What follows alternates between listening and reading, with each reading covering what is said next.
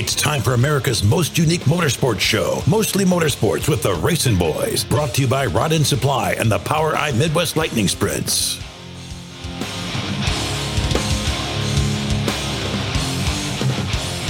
Good afternoon, everyone. Welcome to Mostly Motorsports. It's all brought to you by Rod End Supply. We want to thank them so much for being a great title sponsor to our show. Got a good show lined up for you today. Steve Post is going to join us here in just a little bit. Trenton Berry, Chase Raudman is going to be joining us as well today. And uh, man, what a great, great weekend out at Kansas Speedway this weekend. Um, I'm going to go out on a limb and say that this was the best race since the inception of Kansas Speedway. What do you think, Kurt? Uh, right up there. I remember the uh, win of Jimmie Johnson and Carl Edwards when Edward tried to pull a slide job on him one time. That that was certainly a memorable race. But in terms of the entire race and the number of lead changes we saw in this race, I would have to agree that you'd have to rank this one right up to the top of the list because of the record number of lead changes we saw in this race. Right. Well, um, so what do you think about the end of that race, Kurt? Kyle Larson's car got loose, and Denny Hamlin had the faster car. I think the Toyotas were stronger the long on the long runs. Chevrolets, uh, Kyle Larson, William Byron earlier in the race, he made a big Right. rally coming up through there.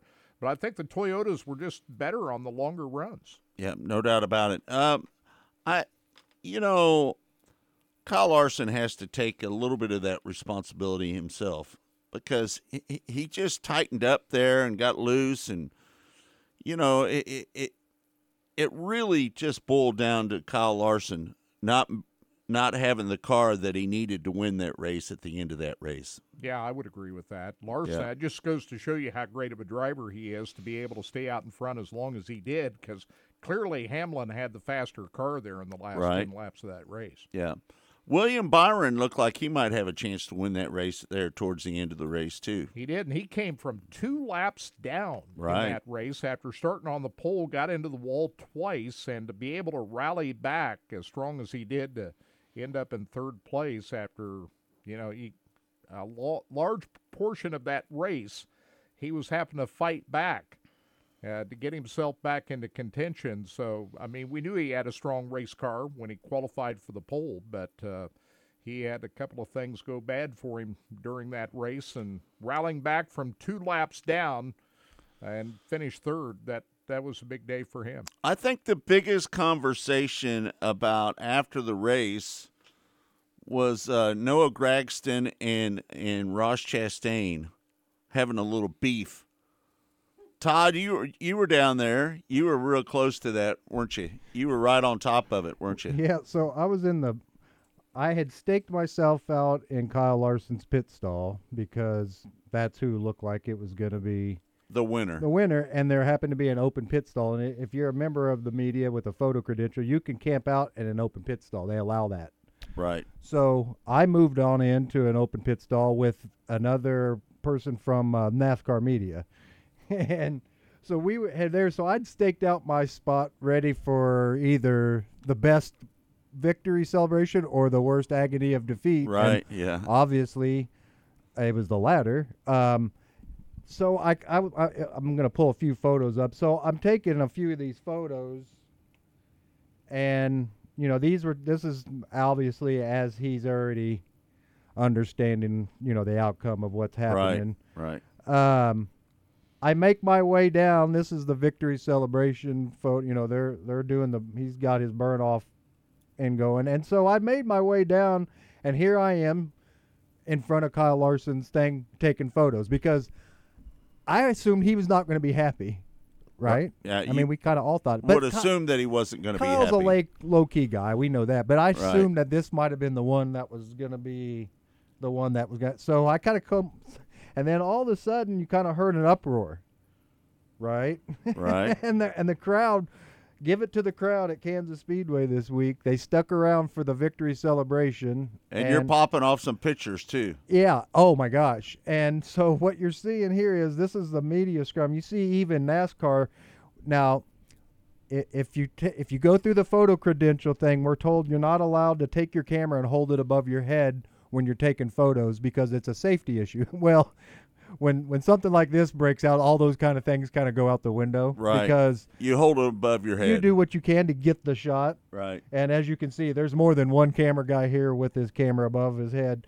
And um, there's people, the onlookers and what have you. And then there's the shot that I got. That's just how close I was. That's that's the left, the right, or the left cheek of Noah, which was connected by the right hook. R- Of, um, Ross Chastain got a good one in on him. that that hook connected right there. Yeah. on That was after Gragson put his hands on Ross Chastain, Absolutely. right?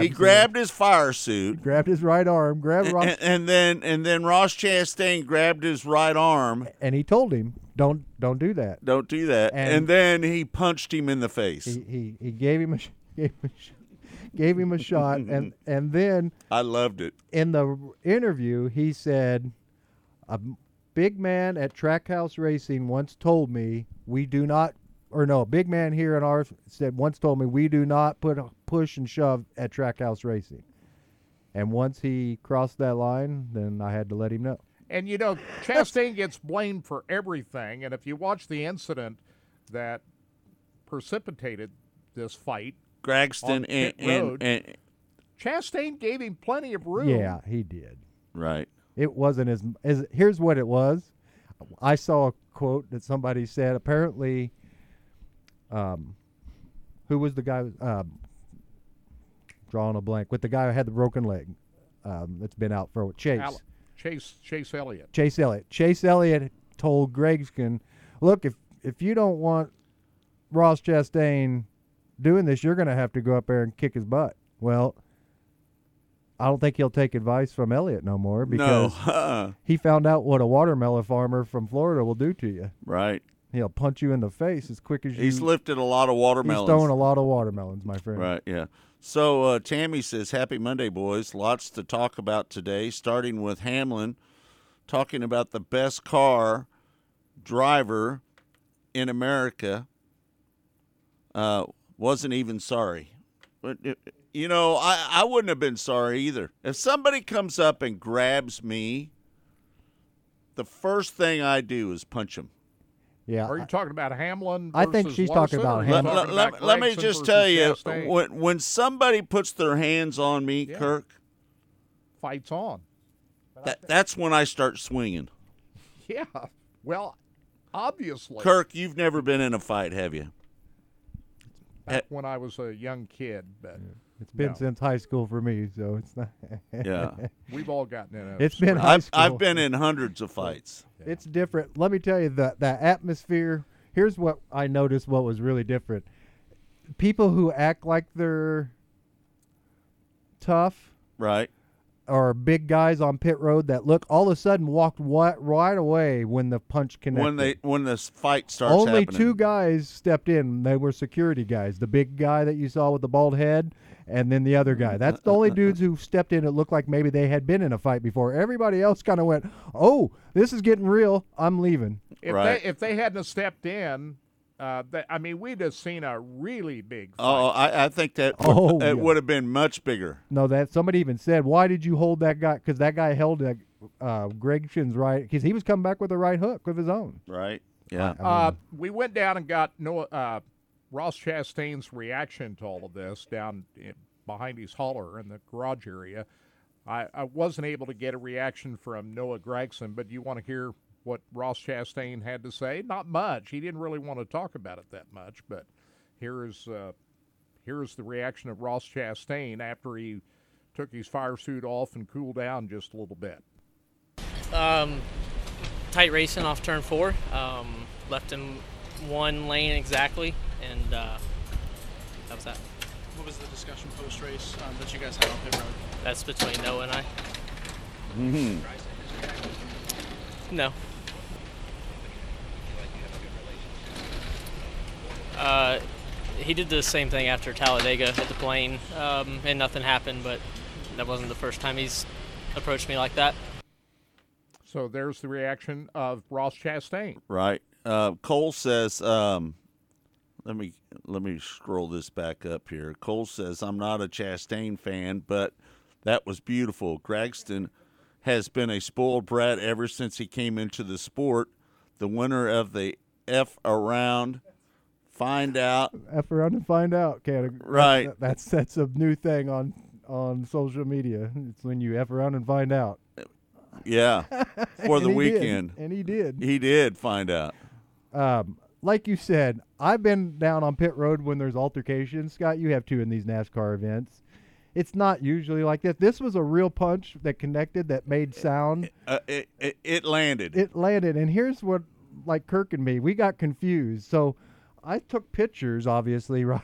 I was taking pictures of everything, and I started going back to take pictures of everybody else again. So I went mm-hmm. back to take pictures of, and then you heard the crowd scream and roar again, and I thought, Yeah, I'm Oh. not thinking of Chastain versus Gragson. I'm thinking about what we just witnessed between Hamlin and Larson. exactly. So you hear this crowd reaction, and then that's when we knew the fight happened.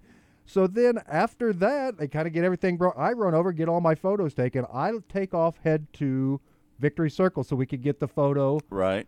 They hadn't even brought the car in yet, Scott. I'm, I was way, I was planning this perfect. I'm standing there. All of a sudden, the crowd reacts like another fight's happening.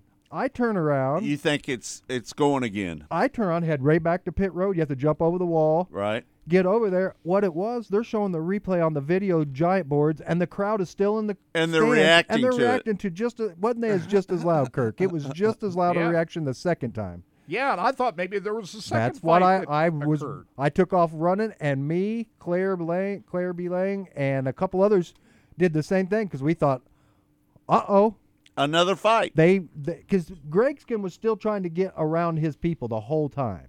Yeah. It wasn't until the bald guy Because he got punched in the face. Yeah, and and Right. and so I literally thought, oh, he caught him again.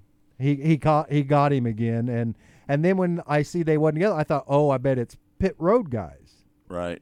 because they were still kind of Jawing each other. you know there was a little beef, and then I didn't until I looked up at the big screen and realized, oh, they're showing a replay, and that's how much of a reaction. So yeah, it was uh, an exciting end to. Uh, na- I mean, the racing was awesome, guys. There was side by side racing from beginning to end. I mean, there, you don't see a lot of passing on mile and a halfs, but psh, there was, and there and it was slipping and sliding, and I, I thought it was a pretty good race. And then you know, I watched part of it on TV like you did, Scott. I mean, you watched first quarter of it on TV and headed out to the track for s- Right. stages two and three. I mean, it was perfect. Well, that was Denny Hamlin's record fourth Cup win at Kansas Speedway. Nobody Yep. has won that many, but Denny Hamlin now has that mark. Kyle Larson did win at Kansas Speedway a couple of years ago, so he does have a win at Kansas Speedway. Uh, in the media center after the race last night, here is uh, Denny Hamlin's reaction to winning the big race.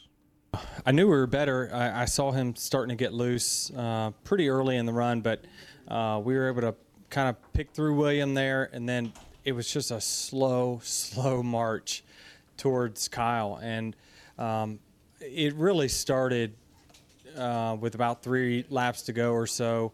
Um, I was able to get beside him a few times, but uh, there was one where we caught a couple lap cars, and I got to the inside of them, and, and the lap car chose my lane on the bottom, and that really hurt us. I thought that was our best opportunity to pass them. Um, and then coming, uh, so we were two to go. I knew the only way I was going to have an, an attempt to get near him was to get a huge run off of turn four. So uh, I ran way up high in turn three, uh, really kind of a Kyle Larson line, way up by the fence, and I just pulled it down and, and got a huge run. And that run down the front straightaway allowed me to pack air on him getting in the corner and get him up the racetrack so I could get beside him. And so um, we were both pedaling the, the throttle on the exit. Um, I was sideways and he was sideways. And then as he started to kind of get ready to clear, I knew it was going to be close whether he was going to clear me. And uh, I'm just trying to grind on his left side, trying to keep the side draft as tight as I could. And uh, it's just a super sensitive part of the car if you get to the left rear, and obviously it, it hooked him to the right. Yeah, you watch and that won. again, and it was just a it, it was a tap.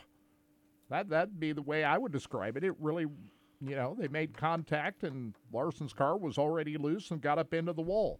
You want to hear Larson's reaction to it all? Yep. Here's the way he reacted after the race. I haven't seen a replay yet. Um, obviously, I was really loose, and he got to my inside finally off of two, and was, you know, side drafting uh, extremely aggressively. We were, it felt like touching. Um, so I don't know if that just he finally like touched me enough to turn me right, which was weird. I don't know if he was behind me or what, but it, it turned me right, um, which was weird. So, um, yeah, I, mean, I, obviously I want to be upset. I just haven't seen a replay to even know what happened. We had a good car. Um, yeah, obviously able to recover to 10th, I think, there in the first stage. So just kind of fought all day long, and Pit Crew did an amazing job. They really, they really got us up there to, to compete for, you know, leading laps and ultimately, you know, trying to win the race there. So, you know, huge props to them guys. They've been the best all season. So, um, you gave us a shot. Yeah, you Yeah. got really lucky. Lap four, Tyler Reddick got into him and spun him down in, into the grass. Fortunately, his car didn't tick up and go high up in the racetrack and make any contact. He was able to rally back from a lap four spin. Kyle Larson led 85 laps. Yep. There's a. We're looking at this photo I got right here. This is the moment where we're looking at the video right here. This is the photos I took as he was overtaking him for the first time right here. Right. He, as he comes down through there, and Larson obviously cutting back through across, and then you'll see how close this is as they come back through. This is. I'm just clicking with my camera, click, click, click, click, click. You know, it's just Yeah. rapid fire. And uh, as he's coming around, you can see. Here's where I was standing. You can see how close that was. They- I'm, on- I'm that, at that was tight. yeah. So you can see that. That's coming to the home, you know, right there as the first and that's as he's already passed him. So yeah, it um it was great. I mean, like you said, it was back and they was a back and forth there for a little bit too. You know, it wasn't like he just overtook him right away.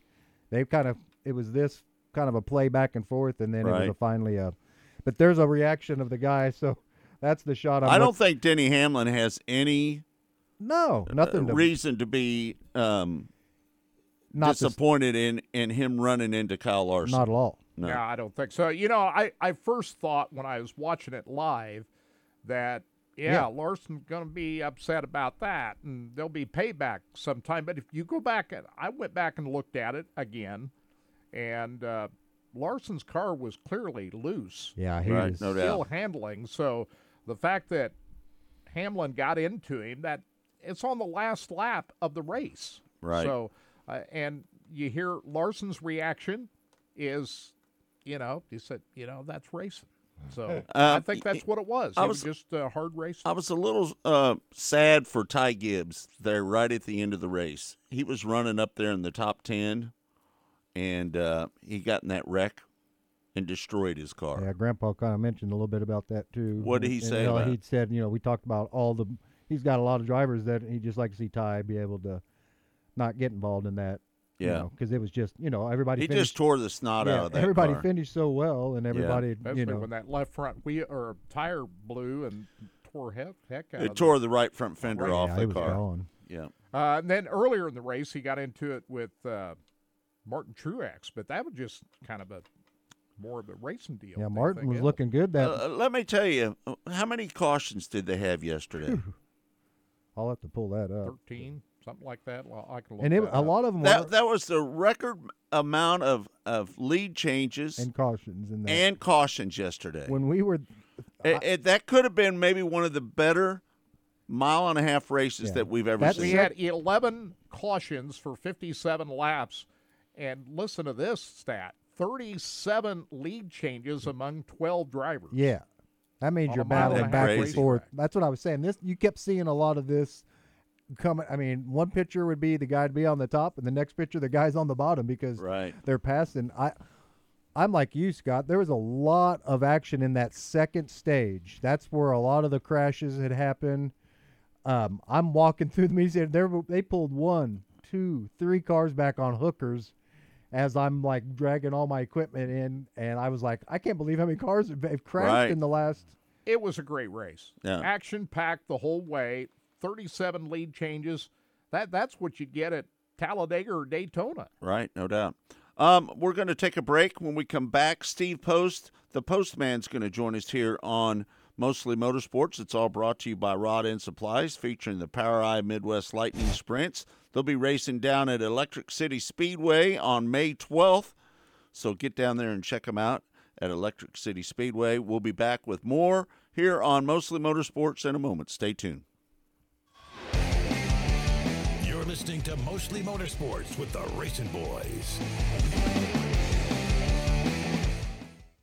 Rod End Supply is involved with a variety of motorsports as well as industrial applications with many different types of products. Since 1989, Rod End Supply has provided superior products priced competitively. Whether you're racing at the circle track or drag strip, rock climbing, or going off-road, Rod End Supply has an assortment of rod ends, radius rods, and specialty products to keep your equipment moving. Rod End Supply's experienced staff is ready and willing to help you with your needs. Their promise is to continue to provide a superior product with superior service so you can stay in front of the field no matter what it is. To learn more, go to rodendsupply.com. Missouri's must play getaway. Osage National Golf Resort. Three nine hole courses to choose from at the Lake of the Ozarks in the Osage River Valley. Stay and play packages in our first class condos. A beautiful clubhouse complete with pro shop and exercise facilities. A large pool for relaxation and families. The Eagle View Sports Bar and Grill. Great wedding facilities. Go online and make your tee time today.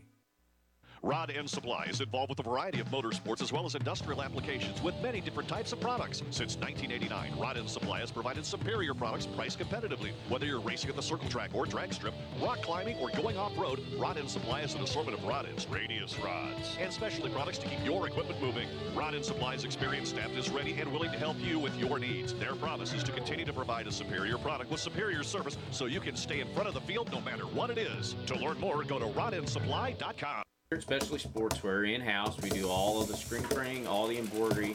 We do some vinyl. The other ad specialty items like your pens, magnets, notepads, calendars. You can actually buy that, build your business to make it larger.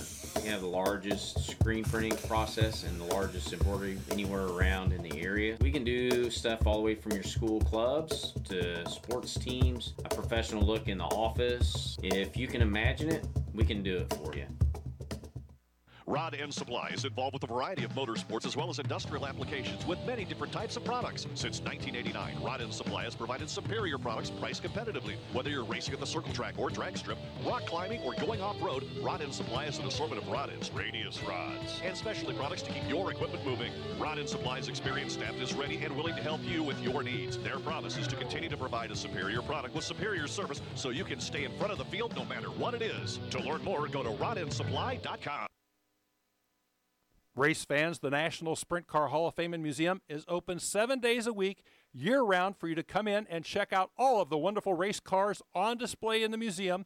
And our online store at sprintcarstuff.com is open 24 hours a day for you to check out everything that we have in stock for sprint car fans. Whether it's for a birthday, anniversary, or Christmas, sprintcarstuff.com has it all. That's at the National Sprint Car Hall of Fame and Museum in Knoxville. Go harder, faster, stronger with Rod End Supply. Whether you are running industrial, farming equipment, or a race car, Rod End Supply has the assortment of rod ends, radius rods, and specialty products that will help you lead the field in performance. Our superior design means our rod ends last longer and perform better, giving you the edge on the track and saving you money. Contact Rod End Supply or order online today at rodendsupply.com. We don't just sell them, we race them. Rodendsupply.com. Serving the racing community for over 30 years.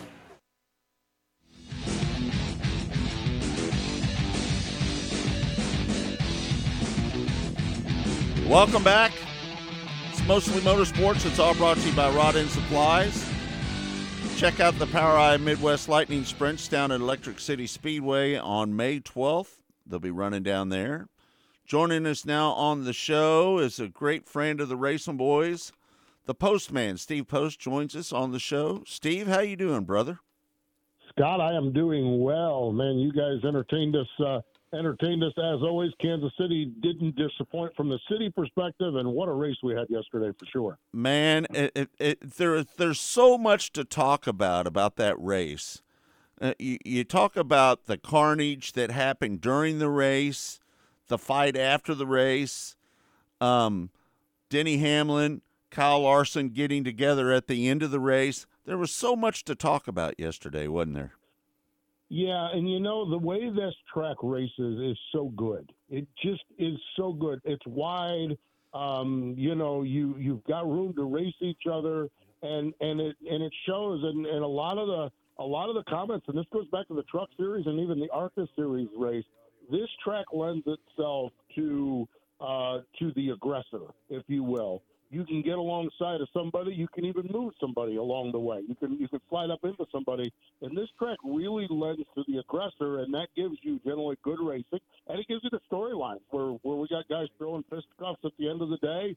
You know, we got a guy that you know guy that got into another guy on the final lap, and one's right. happy and one's not happy, and uh, it just it just leads to everything that is so good about motorsports, rivalries, and and and you know winners and losers, and and frustrated people, and you know I mean it was just.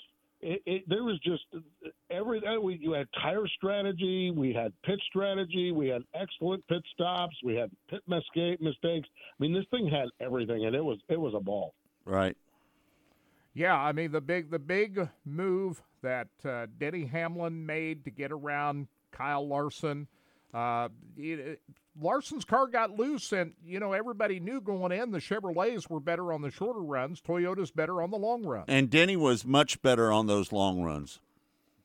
Yeah, he was, and he had a couple of shots at Larson. And you know, the the, the NASCAR protocol, the protocol in racing is last lap, all bets are off. Right. You know, I mean, and and the bottom line of it is, he got up into him. Denny told me in Victory Lane that it was a mistake. Okay, well that's fine. We we we might interpret uh, things a little bit differently as far as that goes. But the bottom line of it is, is you're going for the win. You're on the final lap of the race, and you got a guy who's a sitting duck in front of you. You Right. know, Yeah. and oh by the way, you haven't won since the Coca-Cola 600 last year, and you've been close multiple times, and you've shot yourself in the foot. And you've given away wins this year. Uh, yeah, seize the moment, Denny. Go up there if you need to. If you, if you need to ding up a fender on it a little bit and uh, and get the win, go get the win. That's that that's that's what it's all about. That's racing the way it is, in, in my opinion. Yeah. And Larson wasn't that upset about it at the end of the race. Well, okay. Kyle is never upset about anything. You remember when Bubba Wallace got out and pushed him and shoved him around and took three shots at him? Kyle wasn't Right. upset then. Okay. Yeah. I, I think I think Kyle. I don't think Kyle was happy. But in the long and storied history that we know Kyle Larson, you would never know it by the way his demeanor, by the way his temperament is. Uh, he he's not a retaliator. He's not a fighter. Um, you know, I, I'm sure he was disappointed. I know the conversation on the radio was, and it was, this was not Kyle. This was Cliff Daniels. Is I can't believe the 11 would race this like that. I can't believe the 11 would race this like that. To my knowledge, Kyle never said anything, but Kyle's demeanor is, yeah, I'm sure he was disappointed. Shoot, he got spun out of the lead twice. I mean, lap number five, he got spun out of the lead. I mean, Yeah. how many guys get spun out of the lead twice in one race? You know, I mean, and uh, the beginning of the race and the end of the race. So I'm sure he was disappointed. I'm sure he was frustrated. Kyle is one of those guys that, that's really never going to show that in his post race comments and moves on. Uh, hikes up his bootstraps and, and roll into Darlington, and it'll be one of the cars to beat this weekend down at Darlington again. The the 45 when he spun him early in the race, man, he just charged back through the field. That was an amazing feat, wasn't it? Dude, I had their pit box. I mean, there are times when this sport, you just watch something. There are times, and and I've seen it more with Larson, but then there are other times. But there are just times, and it doesn't matter if it's a midget at the Chili Bowl or if it's a dirt late model at at at um, you know it's at, at some dirt late model track up at Volunteer Speedway, or a wing sprint car at Silver Dollar Speedway in Chico, California, or a Cup car at Kansas. There are just times when Kyle Larson is the show himself. And him coming back through that field was the show at that time in the race. I mean, inside, outside. Okay, you want to run the top? I'll just drive by on the low side. They had a really good race car. Obviously, he raced up to the front and he was making moves and he was not wasting a lot of time there in the back of the pack. It was fun to watch. You're right, man. It was. It, it's there are there are he he at times he at times just and, and you notice it more in a cup car because it's very rare that you see a driver difference in a cup car or that dramatic thing. There are times where he's dramatically different in a cup car, and him racing through the field was dramatically different. And you're going back to a racetrack this weekend at Darlington. I remember a couple of years ago, Hamlin and Kyle Larson duking it out. So we may see something different this weekend at Talladega between You, these know, two guys. I, I, I'm not one of those guys that think Kyle Larson tries to retaliate against somebody else that when they have a problem with each other. I don't, I don't, I don't, yeah. I don't see Kyle Larson that way. Do you? When I'm with you, Scott. When in the history, name an instance where he's done that. Right. You know, I mean, I just, I just don't. He's just not that sense. I mean, he had the little, the little dust up at the at the dirt race at Bristol with Ryan Preece. I don't, I don't think there's any, portion of that was was Kyle retaliating at all and that sort of thing. I mean, and he's had he's had dust ups with drivers, but he just has not historically been one of those guys that uh, okay, I'll just go there next week and I'll outrace you. You know, I mean, Right. and, uh, and and I wouldn't be surprised if he doesn't outrace everybody at Darlington this weekend. He's that good. Yeah. Yeah, I mean that's uh, that was a classic finish in the Southern 500 a couple of years ago. Uh, I got to tell you, that's the first thing I thought about. That's the next track they're going to when these two guys were going after it yesterday. Yeah, but I, I don't, I don't, I don't see anything happening. I, I, what Kyle does more than anything, when he wants to get back at somebody, he just outruns them. That's what he does, right? He he just does. I mean, and when you and when you say outruns them, you could also probably substitute the word outdrives them. Right. You know, I No doubt. mean, man, I am telling you, the the guy is just something special. He really, truly is, and and he ha- and he uses that special ability, that special talent, that ability to plug into a race car and to sense a race car and to feel a race car and to understand momentum in a race car, and he uses that uh, ability. And he'll get the best of his rivals over the long haul most times, you know, Yeah. and uh, drive them crazy while doing it, and and then they get out of the car and they don't even have anything to complain about because he just just outdrove them. You know? I I, found mean, it- he's he's he's fantastic. I found it interesting that Hamlin said in the presser yesterday, you know, Larson's going to win more races than I will. And this is uh, coming from Well, somebody that's still looking least- for his first championship. Yeah, at least at least Denny. know- I'm I'm not going to argue with Denny on that point. I No doubt. It's like, uh, yeah, I think I think uh, I, I I think Denny knew what he was talking about there. Denny's Denny's crew chief even called. Denny commented and said, "My crew chief said this is the greatest living driver we have right now." And he said, "That's No, my own crew chief." I thought he was referring. I thought he said that about Hamlin himself. I don't think so. I think he was talking he before he came in there. I mean, he he said he talked about Tim later on, but right. Hamlin re- Yeah. said, Well, my, my crew chief he- even said that." Yeah, this is one of the really neat things about the spot we're at, guys. And I know over the course of time, when we were doing the the weekly show and everything, we talked about the impact of pay per view and the, the the the Kyle Larson impact since 2020 when he got booted out of NASCAR and all of that. The reality of it is, is these crew chiefs, that NASCAR garage area, they're tuned into Dirt Vision and the FloRacing as well. Mm-hmm. And so those crew chiefs, whether they're Kyle Larson's crew chief, Cliff Daniels, or other crew chiefs, are all watching this.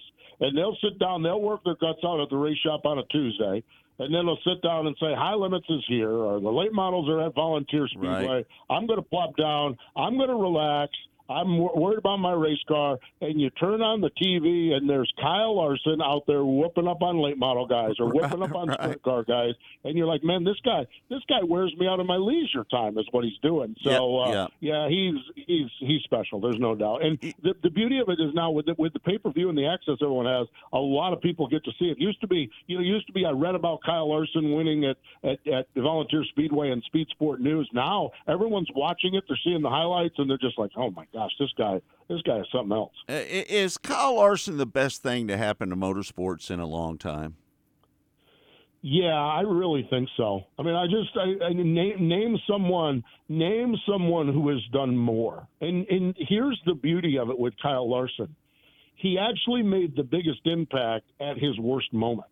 You know, when when uh, five year or uh, 2020 when uh, when he was booted out of NASCAR, and and not only the big impact he had on short track racing and tying the gap between dirt track racing and tying the gap between that and NASCAR racing. You know, Friday and Saturday night and Sunday afternoon racing. He tied that gap together. He bridged everyone together on that as well. But also even just the way that he handled his misstep there back in 2020 and and and the the patient way and and and the the steps he went to to understand you know understand the the, the use of that word and and why it is offensive i mean he did so much behind the scenes i mean i know he did i know he did a lot in front of the scenes but he really genuinely wrapped himself in that to, to learn about his mistake. And and I think you saw it and it was sincere and it's genuine. And so you you you take a guy like that that is at his worst moment, the day after Easter 2020, he's at his worst moment. Right. Everybody is leaving him. They're Yeah. all dropping off from him. He's unemployed, looking for something to do, gets in the motor coach, goes and runs sprint cars, but also goes and, and learns about his mistake, learns about Yeah. what he said, learned about what he did. And then when it came time with class and dignity, addressed it, acknowledged it, learned the lessons he learned from it. In the meantime, he's coming to your track, he's coming to my track to take all of our local guys' money. Right. And who doesn't like that? I mean, he's barnstorming the country. You know, him and, and Katelyn and Owen and Audrey and the motor coach, and, you know, they're at the laundromat at Port Royal, Pennsylvania, doing their laundry. And what's not to like about this story? And then to come back 2021, win the Cup Series championship. I mean, this is this is the truly comeback story by a guy that's just shown class all the way through. So I I, I can't think of anybody who's done more across the board than what Kyle Larson has in, a, in quite some time. and and he did a lot of things behind the scenes to make up for what he his mistake that he made right he he he, he did a lot behind the scenes a lot of people don't Yeah, know that Yeah, he's involved very publicly with a youth school up in Philadelphia, and he did a lot of work with that. But but he actually and, and remember what was going on in the world. We we were in a we were in a raucous time in the world. Of course, we're all locked down on COVID, so we're all losing our minds there. This was when the, the, the George Floyd situation took place up in uh, up in Minnesota. Um, so we had that, and and Kyle actually went and and learned from some folks that were involved in that.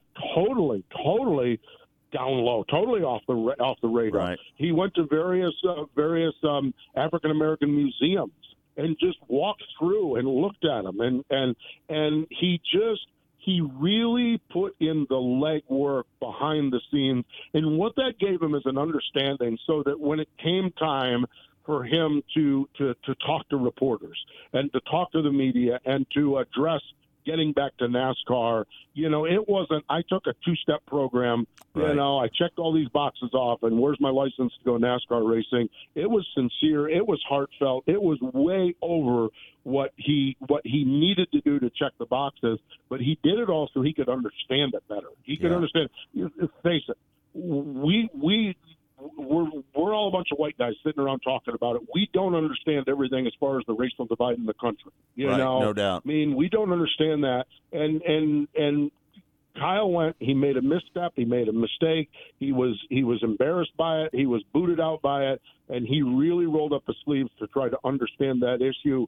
And I, and I think there should be a lot, there's a lot of respect for him for doing that because he understands an issue that, that obviously he did not understand too much prior to prior to Easter of that year. Right. And he really he really he, he just did it. He just handled it. He handled it better than he needed to. And boy, that's that, that's saying a lot. It's Right, a real yeah. inspiration, and a lot of lessons can be learned on a lot of different things. Uh, if you get in trouble, he he's a lot taught- of different levels He's taught us Yes. at different levels of Yeah. how to handle that kind of situation. No doubt about it. And as I said, and the same time, and the same time, we're we're going to the local track. We're we're watching Flo. We're watching Dirt Vision. At the time, we're watching RacinBoys, and Kyle Larson is wearing them out on the racetrack as well. So Yeah, I mean, yeah. it's just it's it's amazing what he's done. Uh, and and uh, you know the booze that came out of the grandstand, I think more because of the people that were there yesterday. they wanted more to see larson win They're bigger fans Yeah. of Kyle Larson than Denny Hamlin. I think it's as simple as that. right no doubt Oh, I to- totally agree with you on that. Totally agree with you. You know, Denny, Denny is Denny's become a little polarizing. There's no denying that. I mean, and it's just, it's just, you know, I mean, you know, I mean, I, I have no issue I have no issue with what Denny Hamlin did at the end of the race. Okay, I don't either. but he spent the last month on his podcast talking about racing with respect.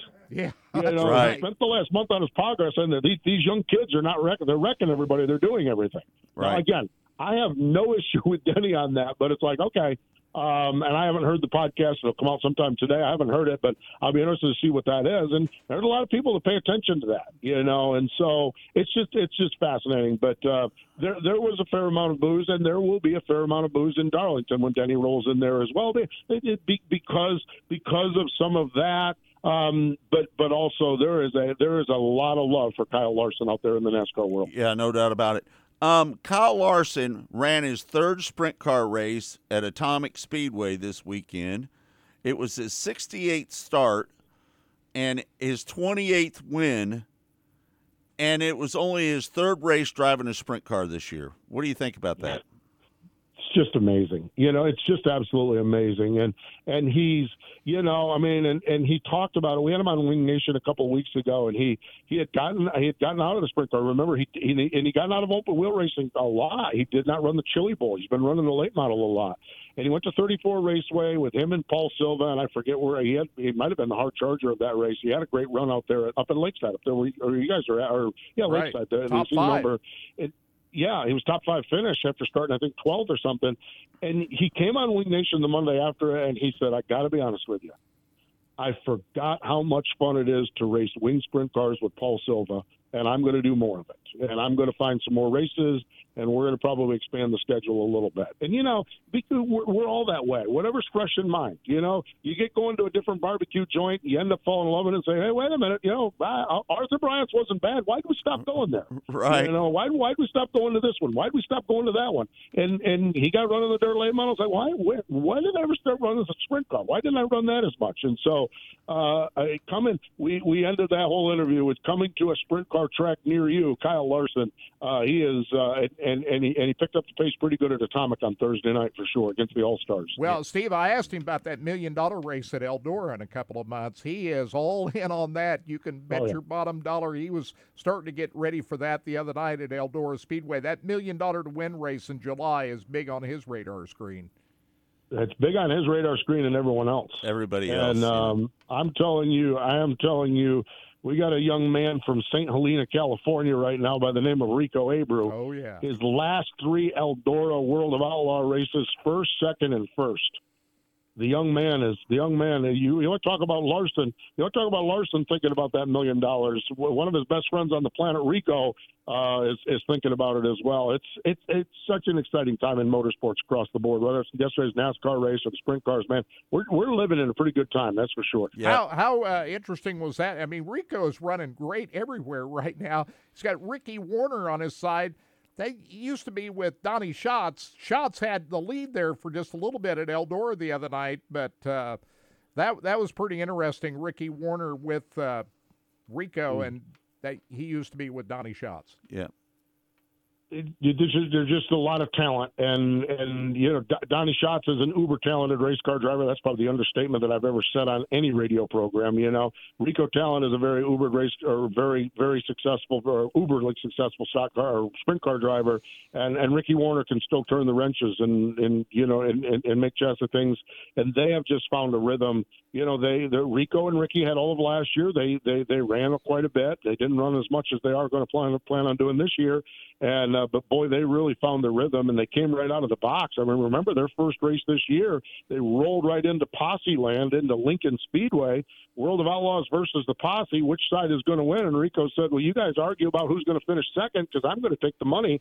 That was his first race of the year. Yeah. He went to 81 Speedway down in Kansas and won with the Outlaws, and now he's won at Eldora, and he about won on Friday night as well.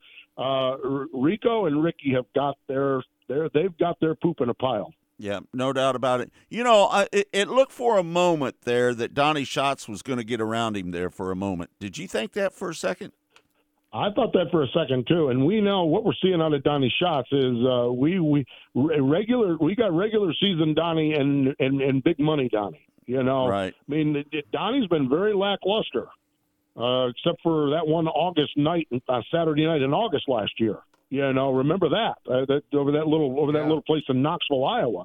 Um, you know, it's it's great to think about what it's great to think about Rico and what he might do with that million dollar race and Kyle Larson and everything else. But um, I'm telling you what, that, that could go to Fargo, North Dakota, just as easily as anything else. The way he get that was getting around there, and he has had a very lackluster season. But boy, when you roll into a place like Eldora, uh, you, you you you that that driver can carry that car a little bit further, and a driver like Donny Yeah, Schatz, no doubt. Uh, man, I I thought he was going to have Rico as well. At one time, I thought, oh, here we go, and and boy, wouldn't that keep us all talking? Holy cow! Yeah. Uh, let me ask you this, Steve. Have you heard that the Kofoid and the 11 team have parted ways? Did you hear yeah. that? Yeah, Yeah, and, and uh, earlier this weekend, PPM Parker Price Miller left that team he was with, and then last night, uh, Crouch Motorsports announced that Buddy Kofoid and, and they're they're parting ways immediately. That was And shocking. I'm I couldn't believe that news when that came out. Well, a- and, I'm, I'm dumbfounded on that. Yeah. Yeah, no doubt about it. And uh, I noticed that uh, Skylar Gee, he's driving the 99 car too, as well. Did yeah, you? I saw that up at Atomic on. Uh, I saw that at Atomic on, on Thursday night. It's you know, but you know, I, I posted something on our on our Wing Nation Facebook page, and I posted about it. It's just weird to be silly season in May. You know, we always think about silly season the last half of the year, the last month of the year. Well, here's the reality. Look at how much money in the next three months between now and the Knoxville Nationals. Look at how much money is on the line. Oh my God! You know, I'm not too worried about World of Outlaw. There's five guys worried about a World of Outlaw championship. Okay, there's three guys probably worried about an All Star championship. You know, there's three or four guys worried about a high limits championship. There's a whole bunch of racers that are not worried about the end of the season, silly season stuff. There's a whole bunch of racers saying May, we're getting close to that time. End of June, it's two hundred and fifty thousand dollars up at Huset's. We're going to roll into the million dollars at Eldora. We're going out to Knoxville, and I think that's why we're seeing silly season now. Is a lot of people positioning themselves because the the, the bulk of the money is is is going to be earned between now and uh, the first uh, first or second week of August. And don't forget the King's Royal pays pretty good coin too. Oh, that little one too. Yeah, that little that that Oh. little that little race as well. Yeah, There's, I mean, it's you know, it's it's called the month of money for a reason. And, and Huset's isn't going to be a bad race either. Oh, Two hundred and fifty grand at Huset's. Yeah, man, yeah. oh man, I am telling you, because that was the race last year where Sheldon went from third to the lead on the last lap. Right. I mean, yeah, I mean, good night. I mean, that was that was the most incredible scene. That that was my my race of the year last year. I went to 160 races last year, and that Huset's race when they were running for what were they running for? A measly 20, 25 grand, something like Yeah, that. I yeah. mean, uh, they were running for that. You you you you you bump that up to two hundred fifty thousand dollars, and uh, it's uh, yeah, it's just going to be awesome. It really is. Steve, are we in the best time for sprint car racing right now, do you think? You know, Scott, I'm in a weird spot because I've got all of 11 years of experience in sprint car racing. Okay, Yeah, that's how yeah. long, or 12 years now. That's how long we've been doing Wing Nation. So I don't have a big background on it. But boy, I'm struggling. I'm struggling to find any even old timers that are like, well, it was better back then. You know, what I mean, Yeah, I think right. we had a, I think we had a period when the Outlaws were starting to get on TNT, TNN for a regular basis. I think that was a pretty good spurt of time for it. But we didn't have the level of competition that we have now. I mean, this this is this is insane what we have going on here now. I mean, I mean, I went out to I went out to 34 Raceway in, in West Burlington, Iowa, and I'm telling you what they they had 49 or 52 cars, and I'm sitting there, and I'm telling you there was 40 of those cars that are all you could say that car could be in the A main at Knoxville. Right. That car could be at the A main at Knoxville. That car would be, in the A main in, in Knoxville. And there was ten or twelve cars you could say that car could win the Knoxville Nationals. We have got it really, really good with the depth. There's a lot of money coming in. I, I, I, I think that I think that we're even though there's a lot of angst underneath the under underneath, you know, with with high limits and the World of Outlaws and platinum agreements and everything else. I think the good thing is is that there's some people pushing other people to to, to, to, keep this thing moving in the forward direction. And I don't know what this looks like in another year's time. It could be a complete blown up split between two series, or it could be just a continuation of what we're seeing here now. But boy, right now we're we're, we're reaping the reaping the rewards because there are a lot of good sprint car races and teams and drivers out there, and that even filters down to some of the weekly racing action, some of the smaller tours, the MOA, the IRA tours like that, King of the West Series Right. California. Their races have been bonkers as well. I mean, it's just it's a really good time for sprint car racing. You know, yesterday me and Scott were doing the pre-race show here in the studio, and we flipped over to CBS because CBS was running a documentary on the World of Outlaws during the during the afternoon on a Sunday afternoon. Yeah, that was great. Yeah. I mean, so that tells Yeah, you I kind mean, of where we're at.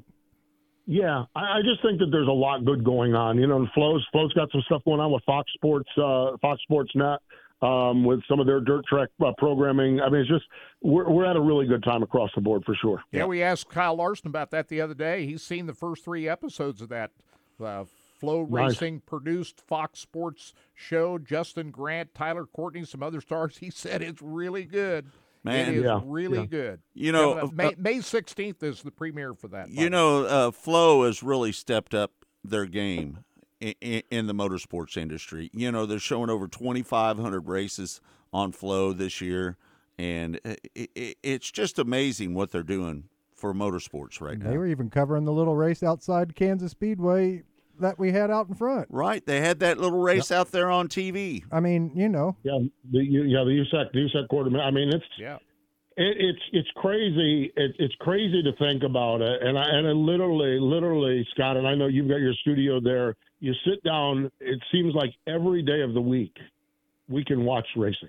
Right. Yeah. No, I mean, and, and you know, I mean, and, and and man, there's a lot of times between between the high limit sprint cars, between Castrol Night in America for FloRacing, between the XR series, and a lot of the stuff is midweek high dollar shows Yeah. where you get the who's who of the who's who of whatever the racing is. It's just it, we're we're at a really good time. And it's great racing. That's the bottom Yes. line. Yeah. The product is as good as I've ever seen it. And I've been around this Yep. game for 55 years, and I'm telling you, the racing right now It's is as as good good as as, it's ever been Right. on dirt. It really is. Yeah, no It doubt. really is. Steve, man, we really appreciate you taking the time to join us each week here on Mostly Motorsports. Again, it's all brought to you by Rod End Supply, featuring the POWRi Midwest Lightning Sprints. Uh, they'll be racing down at Electric City Speedway on May 12th. Get down there and check them out. Steve, thanks so much for taking the time, bud. We appreciate it. I know that you had a busy. Uh, uh, What when did when did you get home today? Uh, actually, got home last night. Got home about ten thirty last night. We were able to get out. We we fly back on a charter plane with JTG Doherty Racing, so uh, we uh, got home late last night. So uh, I'm I'm fresh as a daisy today, ready to ready to ready to knock out another week here. And you're ready for Darlington, my fa- one of my favorite racetracks this weekend. Can't Love wait for that. Darlington, no doubt. Yeah. Thank you, Steve. We appreciate it. All right, we'll catch up with you guys. Thank you. All right, there you have it. There's Steve Post joining us here on Mostly Motorsports. We got a lot of dirt racing to talk about that happened this we've got a you lot think the to- racing was good at Kansas Speedway? There was great racing at a lot of different places this weekend. We got to talk about. And we're going to get uh, uh, Trenton Berry and Chase Raudman on here in just a little bit as well. So um, stay tuned for that. We'll be right back with more of Mostly Motorsports. It's all brought to you by Rod End Supply, featuring the POWRi Midwest Lightning Sprints. Again, you can see them race down at Electric City Speedway on May 12th. We'll be right back with more Mostly Motorsports. You're listening to Mostly Motorsports with the RacinBoys. Rod End Supply is involved with a variety of motorsports as well as industrial applications with many different types of products. Since 1989, Rod End Supply has provided superior products priced competitively. Whether you're racing at the circle track or drag strip, rock climbing, or going off-road, Rod End Supply has an assortment of rod ends, radius rods, and specialty products to keep your equipment moving. Rod End Supply's experienced staff is ready and willing to help you with your needs. Their promise is to continue to provide a superior product with superior service so you can stay in front of the field no matter what it is. To learn more, go to rodendsupply.com. Missouri's must play getaway. Osage National Golf Resort. Three nine-hole courses to choose from at the Lake of the Ozarks in the Osage River Valley. Stay and play packages in our first-class condos. A beautiful clubhouse complete with pro shop and exercise facilities. A large pool for relaxation and families. The Eagle View Sports Bar and Grill. Great wedding facilities. Go online and make your tee time today. Rod End Supply is involved with a variety of motorsports as well as industrial applications with many different types of products. Since 1989, Rod End Supply has provided superior products priced competitively. Whether you're racing at the circle track or drag strip, rock climbing, or going off-road, Rod End Supply has an assortment of rod ends, radius rods, and specialty products to keep your equipment moving. Rod End Supply's experienced staff is ready and willing to help you with your needs. Their promise is to continue to provide a superior product with superior service so you can stay in front of the field no matter what it is. To learn more, go to rodendsupply.com. Especially sportswear in-house. We do all of the screen printing, all the embroidery. We do some vinyl. The other ad specialty items like your pins, magnets, notepads, calendars. You can actually buy that, build your business to make it larger. We have the largest screen printing process and the largest embroidery anywhere around in the area. We can do stuff all the way from your school clubs to sports teams, a professional look in the office. If you can imagine it, we can do it for you.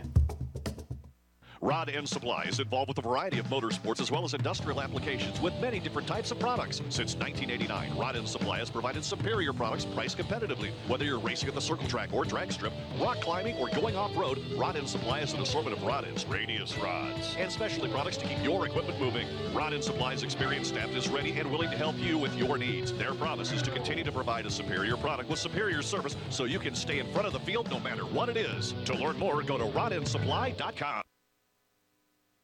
Race fans, the National Sprint Car Hall of Fame and Museum is open seven days a week, year round, for you to come in and check out all of the wonderful race cars on display in the museum. And our online store at sprintcarstuff.com is open 24 hours a day for you to check out everything that we have in stock for sprint car fans. Whether it's for a birthday, anniversary, or Christmas, sprintcarstuff.com has it all. That's at the National Sprint Car Hall of Fame and Museum in Knoxville.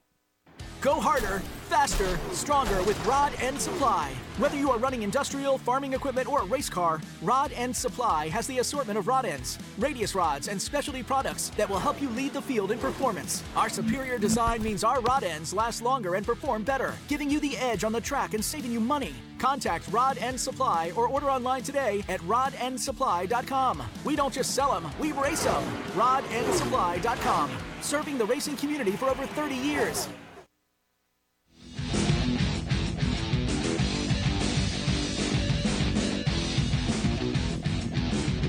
Welcome back. It's mostly motorsports. It's all brought to you by Rod End Supply, featuring the POWRi Midwest Lightning Sprints. Again, you can see them down at Electric City Speedway on May 12th. Joining us now on the show is our friend from RacingDirt.com, Trenton Berry joins us now. Trenton, how you doing, bud? Hey, busy, busy last half of the week, but uh, I made it back home finally, and I'm Man, you I'm glad to be with you. you had your work cut out for you last weekend, didn't you? Yeah, so I thought, I mean, my plans all along were to go to Fountain City, Wisconsin for the 50,000 Win World Outlaws race, and, and the USRA mods were there too, and we only got, we got one night in, so I drove all day Wednesday and got, got up there Wednesday evening and uh, got settled in time to go to the races Thursday, which were, were really good um, for, for first prelim night. Looking at the weather all week, it looked like that Kansas City was going to be the worst of the two weather spots, right? Of my two two places to go Right, take yeah. events this weekend. And so Kansas City flipped to the good and Fountain City flipped to the bad, and I just happened to be at the one that was a long way away from home. so Yeah. I uh, I I sat in the RV Friday night and uh, watched most of the most of the race from Lakeside.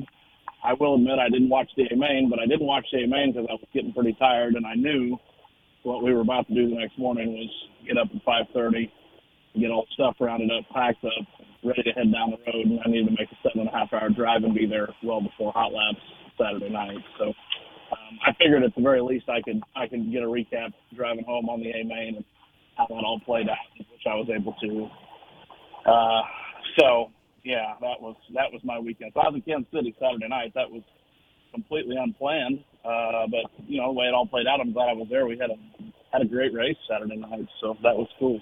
Yeah, no doubt. Man, that was a heck of a finish between uh, the Tanner Mullins and, and Tyler Davis. That was a heck of a race. It really wasn't it? A couple, couple of guys that are uh, they're hard nosed competitors. They have a lot of respect for each other, but they don't give they don't give each other an inch. They're both from Wichita and cut their teeth at, at 81, and um, it looked like it was going to be Tanner's race there for the longest time, and then uh, the tire started to go down. You know, he, he kind of started to back up. Boy, Tyler Davis was you could smell blood in the water there clearly, and and he just went for it up on the top, which got to be a little treacherous, especially late. Um, but it was it was really the only place where there was any sort of moisture left. Lakeside was it was different Saturday night. I think it's probably the slickest I'd ever seen Lakeside. Short of I, I know I've seen it rubber a time or two, but that's very rare. But but to just to not to, to not lock down and to really be wide and able to race, that was the slickest I've ever seen Lakeside. Um, It, so, anyways, it was unique. It was, it was a great race. it was pretty thin up there at the top, wasn't it? Yeah, there was just about one lane for a right rear. Not not a car lane, but but you know you could you could fit your tire up there. Right. Um, and they had a they had a, a big caution in that late model race, which was after the Saturday night, and I was up there. Uh, that part of the track, I couldn't see that from the infield where I was at. I just kind of assumed um, that one and two was all the way to the wall, but it wasn't. You just you had to be pretty much perfect and, and willing to willing to cowboy up because it, it wasn't wasn't completely smooth up there. Jake O'Neill really was strong. I was out there on Friday night, and Jake O'Neill Yeah. really had them all covered. Uh, he still ends up with a fifth place finish after starting 20th. He, he just had a fast car all weekend, didn't he? Yeah, and that's that's really what we've seen out of Jake. He's he's one of the he's one of the really really good runners in this series, no matter what the week is. Now he had a he had a weekend at Webster City the weekend before. He'd probably just soon forgot uh, completely about it. Clearly by his performance Lakeside he had. Um, so you know he's not immune to things not going his way either. Uh, but he he's very good at Lakeside. He's always been good at Lakeside, and uh, he's uh, showed that obviously with the win and the fifth. I, no, the win's very impressive, but that 15 spots with one yellow um, is pretty crazy when you think about all those good cars he had to pass to get there Saturday. Yeah, and and you got to give uh, Rodney Sanders a little bit of credit too. He started 14th and he worked his way up to fourth. Yeah, he's there. Rodney Rodney's back. He's he's back. He's he's just he's so close. Uh, maybe it comes at Deer Creek where he rattles off a win or two. I I feel like when Rodney wins, I feel like he's going to go win two or three or four. You know, maybe not consecutively, but in in a, in a pretty short order here. Um, Rodney's, you know, the, the the calendar's flipped here where the, the weather's turning. I'm going to get a little warmer. Rodney's very good at Cedar Lake as well, and that, that's another big one coming up um, in the middle of June for the USMTS. So he's he's going to win something here in the next month to six weeks for sure. And, What- and probably my, my guess is he probably wins more than once. What was going on with Terry Phillips? He he, he started 23rd, he run 22nd. What was what was going on with his car this weekend? So he he had he had motor trouble. So TP has had serious motor trouble. That's he's had three. Um, he's had trouble with three different motors so far this year. Um, that one was the this was his last one he was down to. This this was a borrowed motor, a different one. This was not a Durham uh, from from Bumper Jones. He borrowed it, and that's what he had been running. And so he had a had an emergency provisional there for the end of the field. And so Brandon Givens didn't make the race, so Brandon Givens loaned his race car. So TP wasn't in his race car to start that evening Saturday night. So motor trouble for TP, and he's he's got stuff sent off, and he's kind of like a lot of racers, just wait, waiting to get stuff back. And he was he was fully prepared and ready to roll here for the season to start. And to think that he'd had this much trouble, you know, and TP's it's kind of interesting because you know a lot of racers are on are on pins and needles, and they don't, you know, they'll run lapped out motors and they'll take they'll take parts to a builder and and assemble this and assemble that and you know make combinations work with I mean T- TP's got the stuff that's available and, and he's had had some trouble so Yeah. um they got they got a couple weeks I guess is probably the best thing and they got to got to figure they'll probably have at least one motor back and something figured out to uh get to Deer Creek for Memorial Day weekend here but Yeah. yeah, it's engine engine trouble Let me let me ask you this, Trenton. Who is uh, who is the best local USMTS driver? Is it Darren, Fu- Darren Fuqua? Is is he the best probably out of all the local guys that run with the USMTS? Yeah, I think so. I mean, what what's our set, set me some mile boundaries here? What are we talking? What? what- Say that again. Set me some mile boundaries here. Well, Like, I- how- I'll how far- I'll how uh, far do we I'll, I'll put this out there, Trenton, and th- this just explains how tough this is. Nick Benninger, who just absolutely dominates the weekly shows out there every week. He run 23rd. 23rd after starting 12th. And Tim Carrick, he made the show on Friday night, but he didn't make it on Saturday night. Kerry Davis, nowhere to be seen. Well, for and for guys that have run a bunch at Lakeside, yeah, I mean, I think you have to say it's Darren. He's he's just I don't know. I, I don't know the right way to say it, but he's he's just racing against so much more competition week in and week out. He's getting so many more reps, different tracks, sizes, shapes, dirt, um, everything. He's just he's racing so much right now that yeah. I mean, you, you want to talk about guys you consider Kansas City area drivers for sure. Darren Darren Fuquay's uh, he's he's a Um, let's talk a little bit about the late models that ran out there. They ran for ten thousand dollars to win the Melbourne Bank late models. What'd you think of that race? Yeah, it's actually it's really good. That's um. So here's what I think about this deal. That they used to run around some MLRA races 10, 12 years ago, um, and they've they've picked up the pace a lot. Uh, what what I watched this weekend versus what I watched a decade ago, um, that series is night and day different to the good from from what it used to be in its infancy. And I don't want to take anything away from when it got started because they they founded that thing from nothing. So you just you just deal with what you have to get something off the ground. But they've done a really good job growing that series. They've got some really good talent in there. Um, and the, the rules package was, was made for a pretty interesting show, I thought. I had a had a great turnout of cars.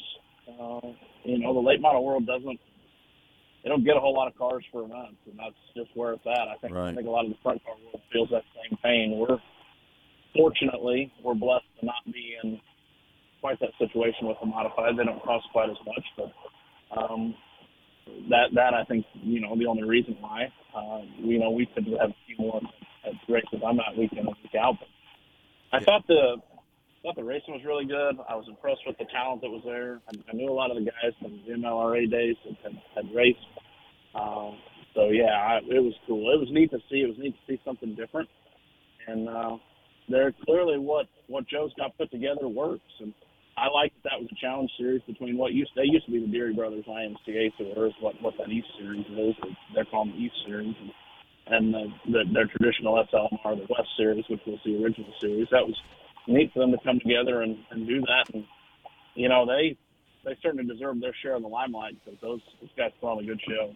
Uh, Jesse Sobbing had a great weekend. He won both nights, but I thought he pr- he caused that big six car pileup down turn one when he came across the uh, front of uh, Dylan Haney, I believe it That was. that was a big that pile was a up. big, big pileup. Yeah, that's a huge pile. I didn't see how that started. I I I did not catch that. I was looking in the other other corner at the time. You know, you, you always take the minutes. You figure you're going to be right there on top of the action. You can surely at least catch what's going on. But I I, I totally missed when it started. Yeah, Right, uh, it was already happening. Yeah, Sobbing came across. It was Jason Haney, the, who that was, and uh, I thought Sobbing didn't get him cleared. I think he thought he had him cleared, but he didn't. And when he went around, that just everybody was up on the top side, Just piled and in. It tore up a lot of stuff. But the really the kid that was really impressive in that race was Dylan Silman, who led Yeah. quite a bit of that race, and it really looked like he was going to get it done. Young guy. Yeah, it's crazy. First time I'd ever seen him race since he was 19 years old, and um, he wasn't afraid to get out there and smash on it. I'll guarantee it. He uh, he looked good. It was uh, it was interesting to watch, and I'm gonna keep keep my uh, keep my eyes on that, that kid, you know, for the foreseeable future here, and kind of see where his Who's your takes. Who's His your new family announcer the- with the USMTS now? Did a great job. You, Dylan? you got you got a new announcer, didn't you? Ryan. Ryan. Well, so he's he is so Chesterman was never is never going to be able to do the whole tour anyway. Bryce never could either since they started the Arms series. So there's nothing out of sorts here. Just the Arms had a three race weekend this weekend and it got trimmed to two because Sunday night rained out. So Chesterman was down in Louisiana this weekend. They were at Boot Hill Friday and they were at uh, Chatham on Saturday. So that that's where he was at. So that that position is also the race director for the Arms tour. So that's why Chesterman was gone and um, he's going to miss oh, a couple, three more weekends would they have arms races that, that overlap. So, uh, but Ryan Bergeson is who I worked with this weekend. He is um, he is Dr. Ryan Bergeson. If, if we'll start and give a brief rundown of his history, um, he is the superintendent of schools at the uh, uh, in Memphis, Missouri, at their school district, Scotland County, um, the school district there in Memphis, Missouri. He's originally from and grew up in Webster City. He's been the track announcer for over 20 years at the Hamilton County Speedway. Wow. Uh, and he's just he he and another guy named Brian Denicus. They're just kind of they're a couple of Todd's guys, and they're a joy to be around. And anytime we're in Webster City, Mason City, I always work with them. And they travel a little bit outside of the area too. They've been a part of the USRA Nationals, both uh, uh, Bergeson and and Denicus. So uh, yeah, we were lucky to have uh, we call him Berg for short. It's uh, we were lucky to have Berg with us this weekend. He is extremely talented. He loves racing, um, and he's he's very very up on the series. He he and Denicus they don't they don't miss the USMTS race even if they can't be at them. They uh, they tune in and watch them online. So just great friends, and uh, they they do an awesome job. And I'm I'm thrilled that we got those guys to help us pinch hit here this summer to fill in the USMTS schedule when they can't be there. And it's a Pat, Pat Graham really did a good job filling in for you on Friday night uh, and giving Yeah. commentary in the booth on Saturday night. He's super. So we kind of we made that plan late. I asked Pat. I said, "Hey, if I come Saturday, do you want to go to the booth?" Pat's Pat's great in the infield. He's a great race analyst too. Um, so with, with Pat being able to do either one of those roles, I I'm not necessarily cut out to go be a race analyst. That's that's not really my not really my cup of tea. You need you need somebody that's set behind the wheel to do that. And Pat Pat's so good at that that that job, and he showed that Saturday. He he took that thing last minute. Um, I think I only gave him a couple weeks notice. I said, "Hey, can you make this work?" And he said, "Sure, no problem." And so that was awesome that, that Pat came and did that. He's he's such a great friend of ours. He's you know he's been on air with us off and on for oh over a decade now, and and uh, he's so great because he he kind of hands us a uh, working schedule at the beginning of the year.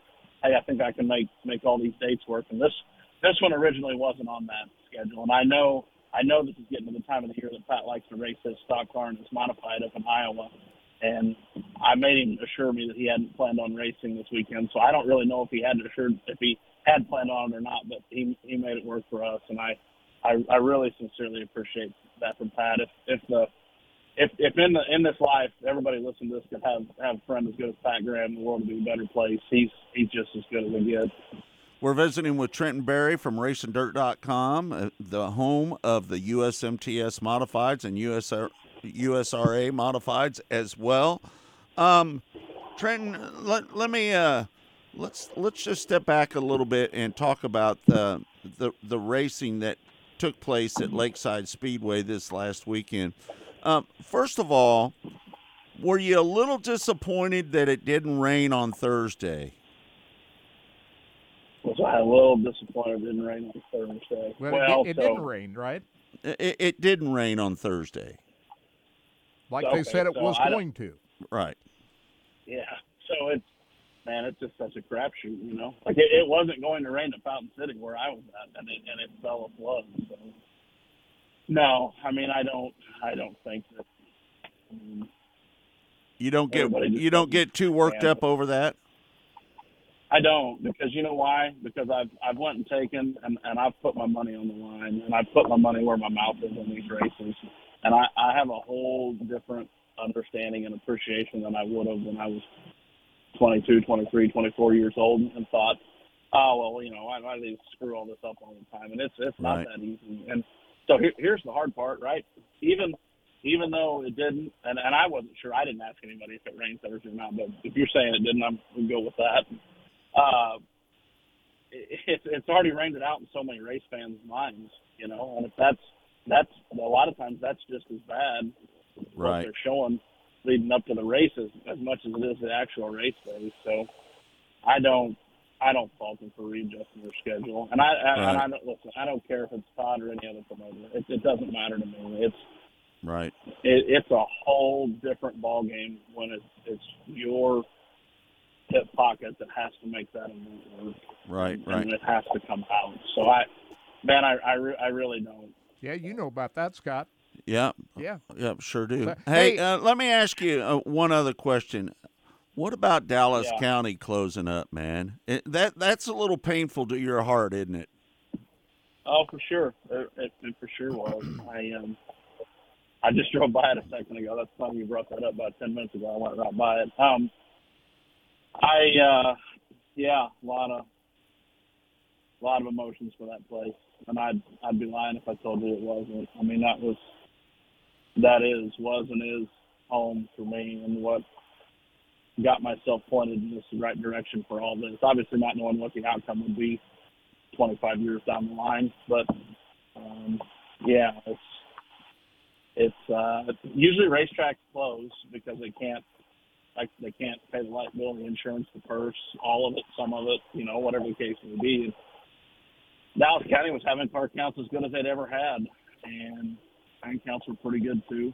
Um, being in more of a rural area, sponsorship money is never going to be record breaking, but you know, for for what was in the area, um, Scotty did a good job, you know, raising raising capital uh, for the racetrack too. So they just said they wanted more family time. I told him I went and did his last. You know, we did those uh, bull ring tune-ups last year in the middle of the week. They were kind of fun. We we sat at his kitchen counter and did those last year, and so we did. He did one final one. And he, he texted and asked if I'd I'd come do it with him, and I told him I would. And I told him that deal. I said, I said I'm not mad at you, and I don't hate you.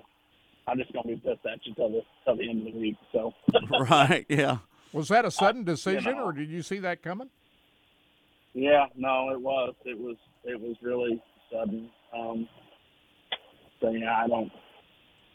I don't know, guys. I don't really have much more on it. I mean, it's just everybody's going to do what they're going to do and what, what they feel right, what they feel like right for them. And um, I I owe that family so much for you know kind of setting myself in motion and for what would come in my career down the road and and you know, ha- having a place to not only have something to do on Friday nights in my youth, but but just take take into the sport uh, and having a feeling for it like like I do.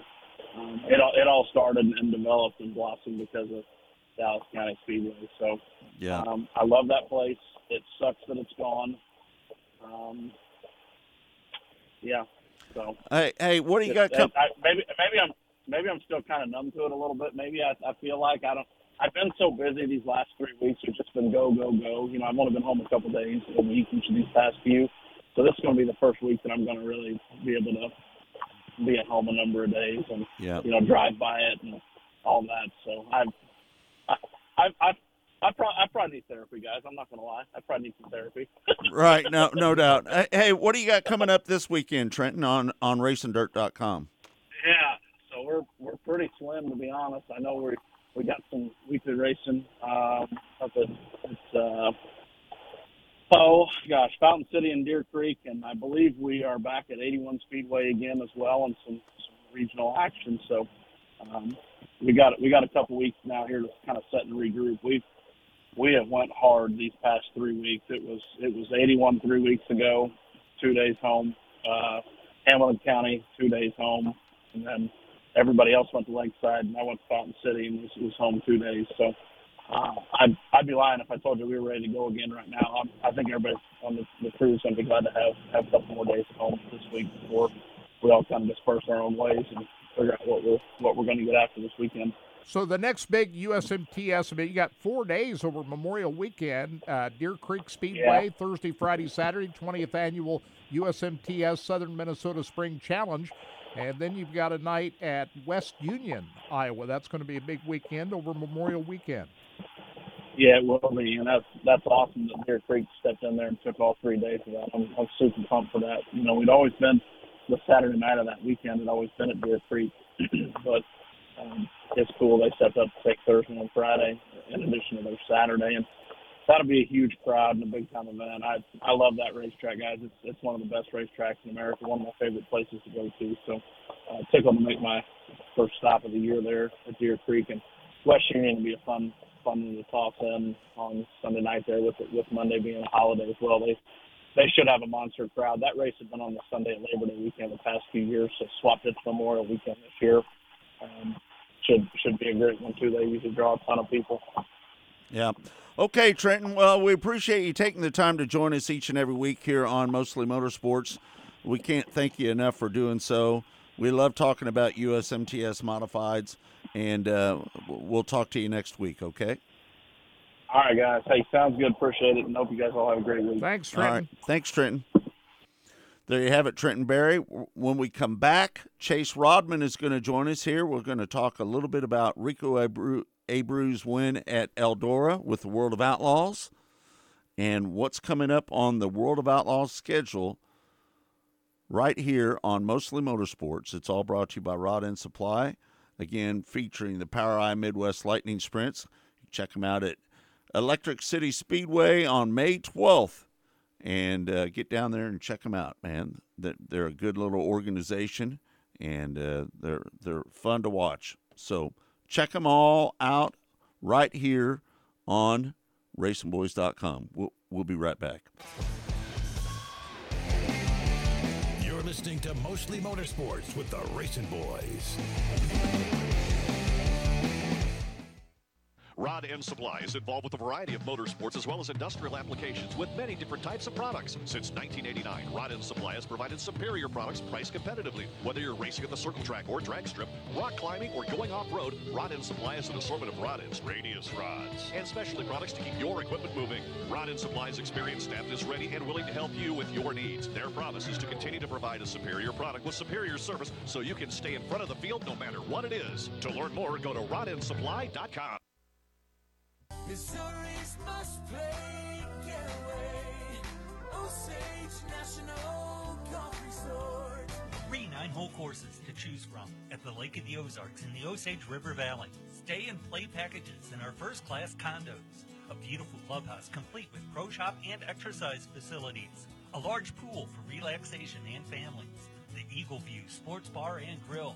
Great wedding facilities. Go online and make your tee time today. Rod End Supply is involved with a variety of motorsports as well as industrial applications with many different types of products. Since 1989, Rod End Supply has provided superior products priced competitively. Whether you're racing at the circle track or drag strip, rock climbing, or going off-road, Rod End Supply has an assortment of rod ends, radius rods, and specialty products to keep your equipment moving. Rod End Supply's experienced staff is ready and willing to help you with your needs. Their promise is to continue to provide a superior product with superior service so you can stay in front of the field no matter what it is. To learn more, go to rodendsupply.com. Especially sportswear in-house. We do all of the screen printing, all the embroidery. We do some vinyl. The other ad specialty items like your pins, magnets, notepads, calendars. You can actually buy that, build your business to make it larger. We have the largest screen printing process and the largest embroidery anywhere around in the area. We can do stuff all the way from your school clubs to sports teams, a professional look in the office. If you can imagine it, we can do it for you. Rod End Supply is involved with a variety of motorsports as well as industrial applications with many different types of products. Since 1989, Rod End Supply has provided superior products priced competitively. Whether you're racing at the circle track or drag strip, rock climbing, or going off-road, Rod End Supply has an assortment of rod ends, radius rods, and specialty products to keep your equipment moving. Rod End Supply's experienced staff is ready and willing to help you with your needs. Their promise is to continue to provide a superior product with superior service so you can stay in front of the field no matter what it is. To learn more, go to rodendsupply.com. Race fans, the National Sprint Car Hall of Fame and Museum is open seven days a week, year round, for you to come in and check out all of the wonderful race cars on display in the museum. And our online store at sprintcarstuff.com is open 24 hours a day for you to check out everything that we have in stock for sprint car fans. Whether it's for a birthday, anniversary, or Christmas, sprintcarstuff.com has it all. That's at the National Sprint Car Hall of Fame and Museum in Knoxville. Go harder, faster, stronger with Rod End Supply. Whether you are running industrial, farming equipment, or a race car, Rod End Supply has the assortment of rod ends, radius rods, and specialty products that will help you lead the field in performance. Our superior design means our rod ends last longer and perform better, giving you the edge on the track and saving you money. Contact Rod End Supply or order online today at rodendsupply.com. We don't just sell them, we race them. Rodendsupply.com. Serving the racing community for over 30 years.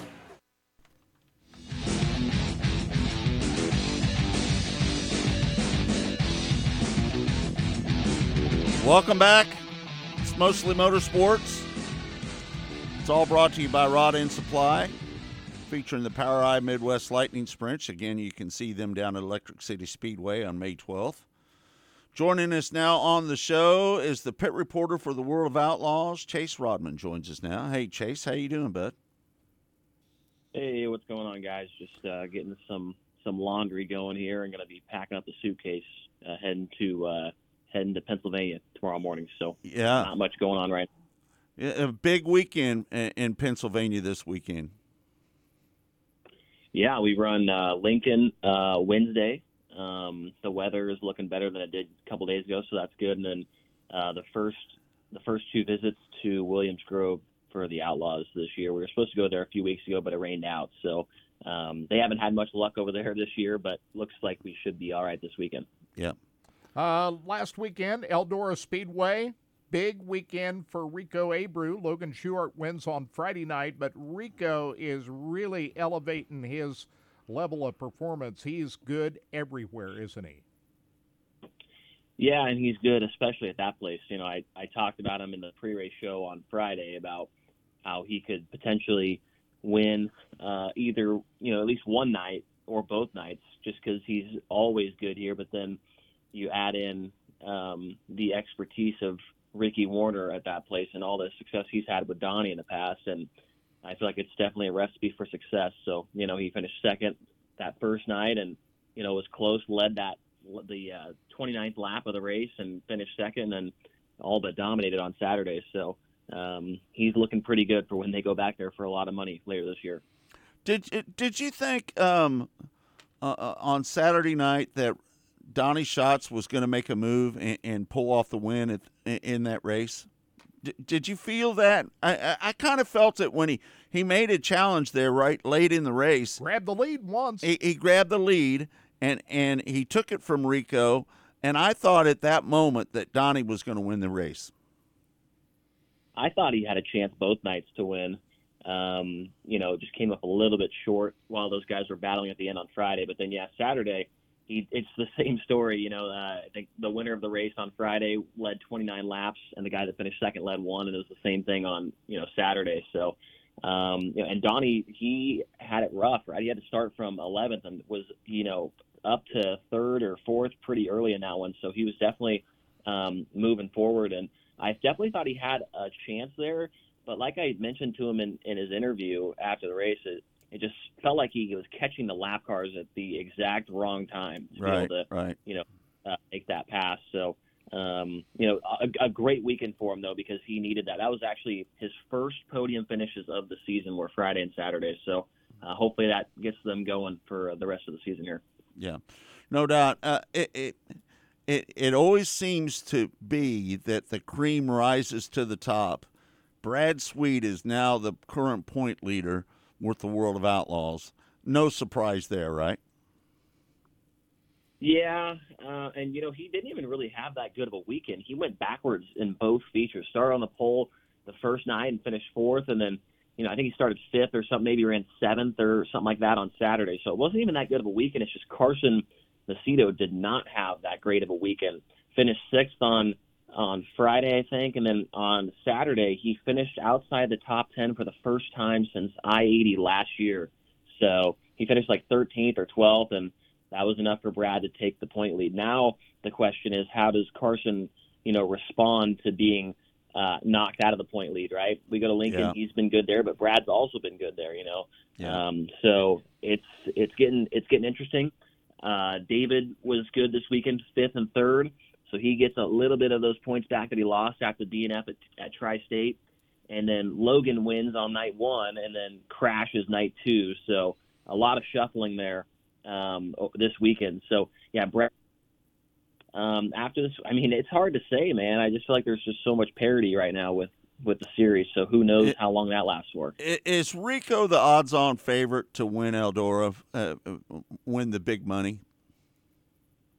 I think he's definitely uh, in the conversation in the top three for sure. I think after what we saw from Donny uh, this this weekend, you know, passing as many cars as he did on Saturday, uh, he was good when he had to pass cars, and he was good when he started up front. You know, so um, and I feel like he always co- rises to the occasion when there's the big money on the line or the big events. So I think Rico and Donny are obviously, uh, you know, at the front of that pack. I would say for the big money later this year. A lot of people were going to you know, say Brent Marks, uh, but he did not have a good weekend at all. You know, he finished outside the top 15, I think, both races, um, and those guys were left scratching their head kind of after that race. So, um, yeah, I think Rico's definitely uh, in the top three for guys to watch for to win the million later this year.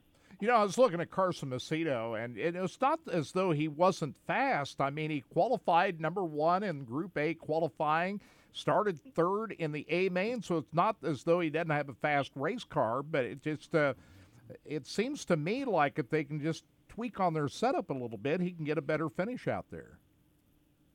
Yeah, I don't know what exactly happened to him on Saturday. It's just, um, you know, it, it, you would have thought that on Friday things would have been worse for him because he qualified like 12th or something, and he had he started fifth in the heat race, but then he was able to rebound and put in the dash. But um, yeah, for, that's pretty rare for him to go from starting in third and going all the way back to 13th. Uh, I don't know how many times that's ever happened to him uh, here, especially recently. Um, but yeah, he just um, just wasn't fast. I mean, there's no other way to put it, really. So Yeah. um, I think he was prior to this weekend was one of the favorites, you know, to contend for that million dollars later this year. But after this weekend, um, they are probably going to have to go back to the drawing board as far as Eldora goes. Yeah. What do you know about Kofoid and uh, the 11 team parting ways? What, what what what do you know about that? Um, I've just been hearing over the last couple of months, really, and even last year a little bit, that Buddy and the crew guys really they just didn't get along very well. Um, like there just wasn't there wasn't much um, chemistry. You know, chemistry. Yeah, that's the word I'm looking for between all those guys. So um, I don't know if he was particularly happy as far as that part of the situation goes. I think you can, you can't not be happy with the car and the equipment and everything that goes along with it. Um, he just he just wasn't you know gelling right with those those crew guys, and I think that that was kind of what ultimately um, led to what we saw here over the last couple of days uh, with him departing. So um, I have no doubt that he's going to you know bounce back and get something. But man, I was telling somebody yesterday that what he had going. I don't know if there's much better than than what he had right there. Right, You know, no doubt. at this point in time in sprint car racing. Yeah, that's very shocking. So who's going to step into that number 11 for Leighton Crouch? Well, you know, I, there's a lot of people that speculate in this guy and this guy and that guy, right? But I think the one that everybody's kind of pointing to and makes the most sense is Corey Eliason, right? I mean, he's Mm. uh, you know running for Bernie right now, but those you know Bernie doesn't run a full time deal. He runs every other weekend, it seems like, right? So, Right, yeah. Uh, and Corey's looking to get back on the national scene and be running full time and, and making a living doing this. So I think Corey, he's a great driver. He's been on the Outlaw Tour before with Roth, um, and he's obviously really good. So uh, I wouldn't be surprised at all to see him jump in there. Where do you think Buddy's going to end up? Well, you know, everybody's kind of making the assumption that, you know, with the whole Kasey Kahne deal, him taking a little break or whatever, that maybe he jumps in the nine, right? Oh, Um, wow. I I don't know if I see that happening, but it would make sense, I guess. But I, other than that, I really don't know. You know, Parker left that 29 car for McCandless, but um, those guys really don't have a crew chief. They were using Parker's, you know, Ke- Kevin Osmolsky, Parker's crew chief that he's had for the last couple of years. I don't know if McCandless even really has a, tr- a crew chief that has proven himself to be, uh, you know, good or whatever. So I don't know if that's where Buddy ends up. I don't really know at this point. Do we see him racing this weekend anywhere? Who who knows? Um, right. That's uh, that one's a little bit tougher to gauge. Is you know, I feel like we could say, oh yeah, this guy can jump in the 11, no problem. But where does Buddy go from there? You know, that's kind of everybody's. That's kind of the main question in everybody's mind. Right. Uh, you pointed out that uh, Lincoln Speedway kicks things off on Wednesday night. Was that is that where Rico won earlier this year, or was that a, Yeah, that was where. Yeah, that was where Rico. Uh, he made it the first his first Outlaw start of the year and won. So right after the first race of the year, he was you know batting a thousand with the Outlaws. So um, I think we'll be seeing him joining us this weekend uh, at Lincoln and at Williams Grove. I don't see why he wouldn't after a win and after winning at Lincoln last time we were there. So um, yeah, Rico, man, three wins already this year, and he's not even running full time. It's pretty impressive. Yeah, no doubt. and uh, Williams Grove Speedway? Uh, we've seen some good races there so far this year. There's been you last know- lap passes for the lead. You know, you know what- Williams Grove's been a good racetrack so You, far this you year. You know what's so unique about Williams Grove is the way they lift the right front tire off the ground going down the straightaway. That is the most unique and I think it's because of how tight the corners are. Really, the long straightaways and the tight corners, they have to set up the car a little bit different at Williams Grove, don't they? Yeah, and you know, my dad, uh, before I got the this job with the Outlaws, he wasn't really a big dirt racing fan by any means. He was more of a he was more of a pavement guy. He always raced pavement late models in his whole career, whatever. Um, but for some reason, you know, that his favorite track whenever he watches Dirt Vision is always Williams Grove because they're picking up the front tires, right? And he and he's a big Lance DeWeese guy because he's an older guy, right? Right. Um, so that the pick up the or the left front tire off, or sorry, the right front tire on the straightaways. Um, that's always been my dad's favorite thing. But um, you know, uh, Williams Grove, it's definitely one of the more unique tracks that we go to.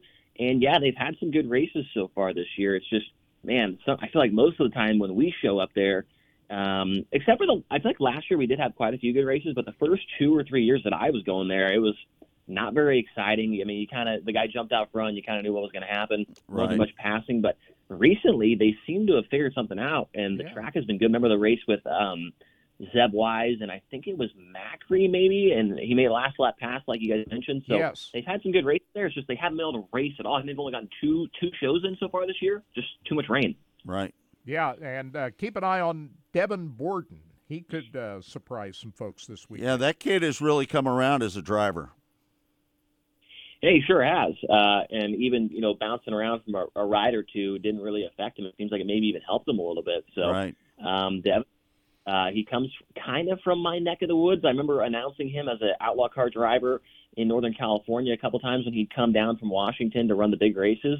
Um, and he was always impressive when he showed up. So, Yeah. um, I've I've known that kid for a long time, and it's cool to see him get these opportunities. And he's making the most of them for sure. He's you know every year that he's been there, it seems like he's been able to get at least you know two three wins. You know, we went out there with the Lucas Oil ASCS National Tour, and Devin was running with us at that time. And when we went out there, when we went out there, he got a ride and he stayed out there and he hasn't come back. He hadn't went back to the Pacific Northwest. I don't think that I that I know of.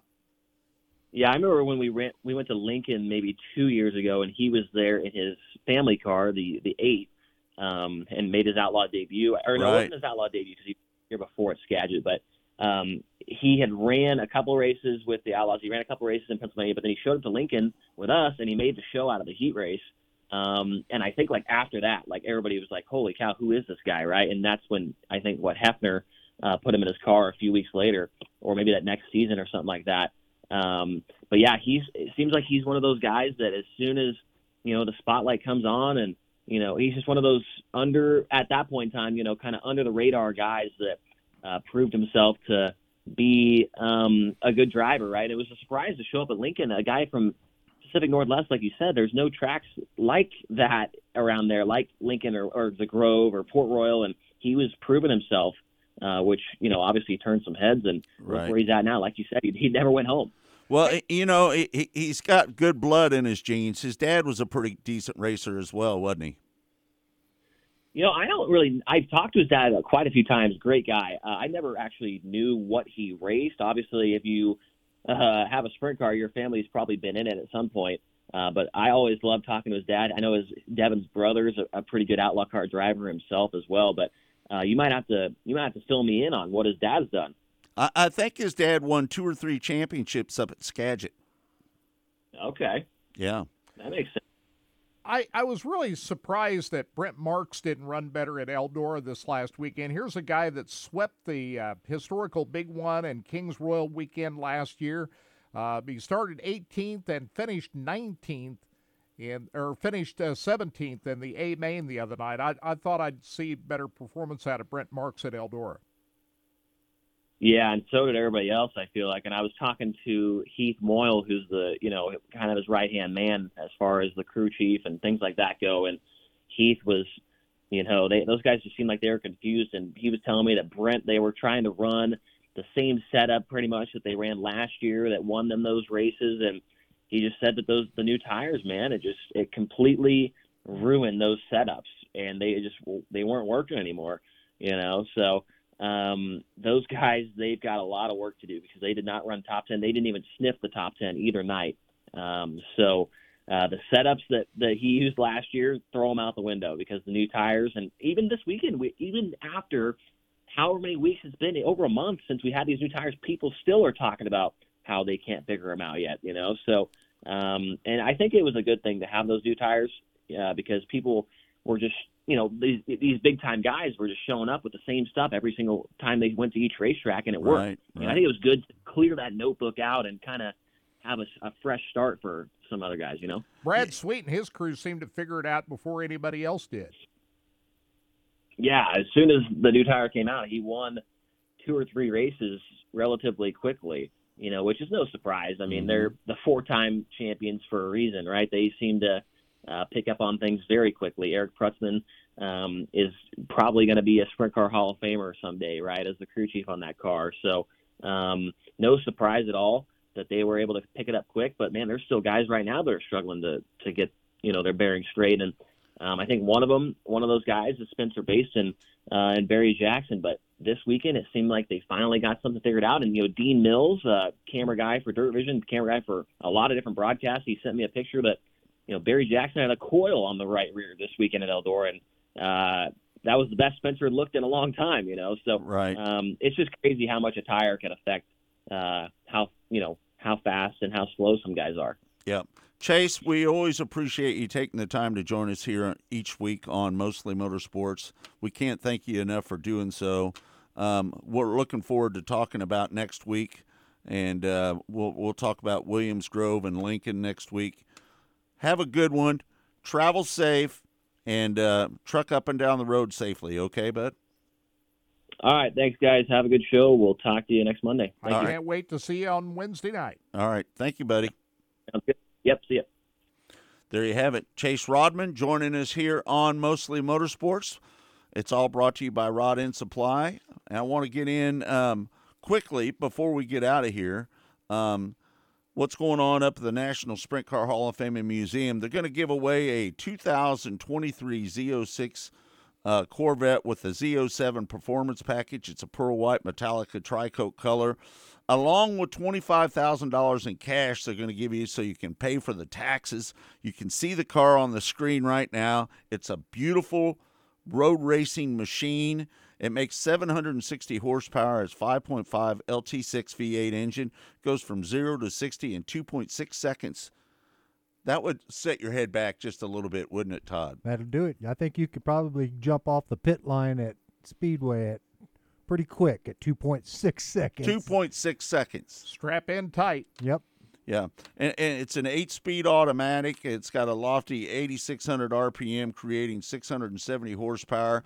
Um, that that that is at 8,600 RPMs. Yeah, my my little car, she starts screaming around 5,500 RPMs. You know, she got Your- your Mustang? The yellow the yellow light comes on at 55 and 6 I better I better get out of You it. better step up off of it. So at 86 is what they're That's just Right. another game, you know what I'm saying? That Yeah. just tells you Yeah. what you're looking at here. It's an all aluminum cylinder block casting with a small block uh, engine family. Uh, the same guy puts that engine together and puts it in the car and signs off on the motor.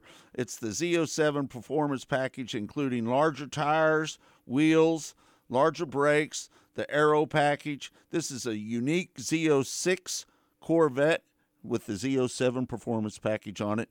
You can buy the raffle tickets to buy this uh, to to win this car at winaz06corvette.com. Again, it's winaz06corvette.com.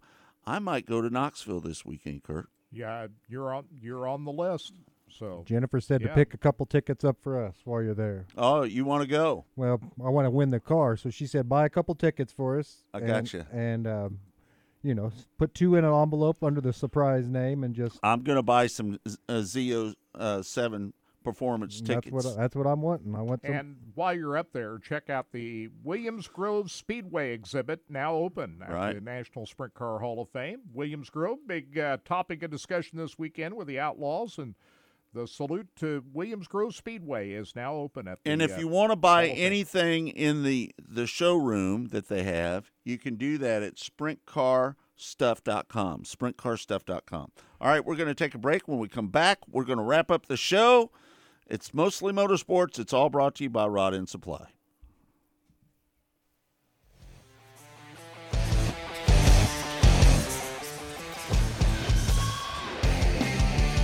You're listening to Mostly Motorsports with the RacinBoys.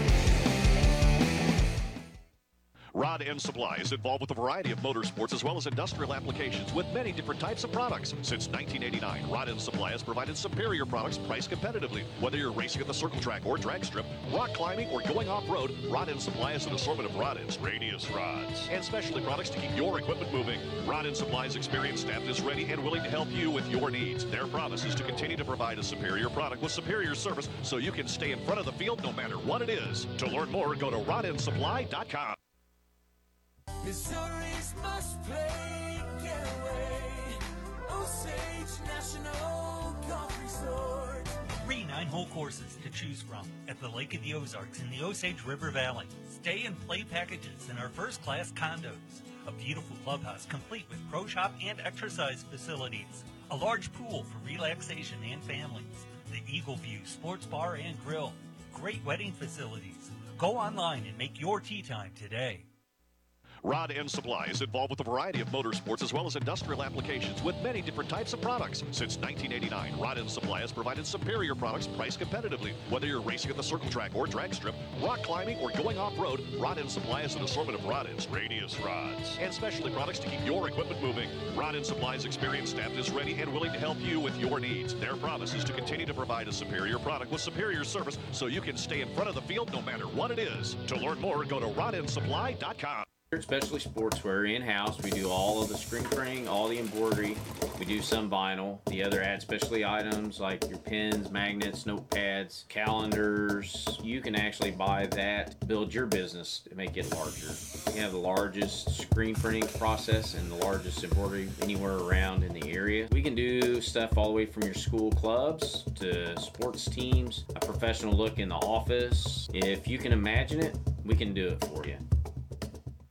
Rod End Supply is involved with a variety of motorsports as well as industrial applications with many different types of products. Since 1989, Rod End Supply has provided superior products priced competitively. Whether you're racing at the circle track or drag strip, rock climbing, or going off-road, Rod End Supply has an assortment of rod ends, radius rods, and specialty products to keep your equipment moving. Rod End Supply's experienced staff is ready and willing to help you with your needs. Their promise is to continue to provide a superior product with superior service so you can stay in front of the field no matter what it is. To learn more, go to rodendsupply.com.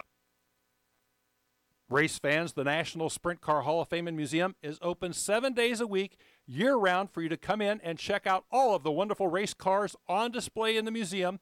And our online store at sprintcarstuff.com is open 24 hours a day for you to check out everything that we have in stock for sprint car fans. Whether it's for a birthday, anniversary, or Christmas, sprintcarstuff.com has it all. That's at the National Sprint Car Hall of Fame and Museum in Knoxville.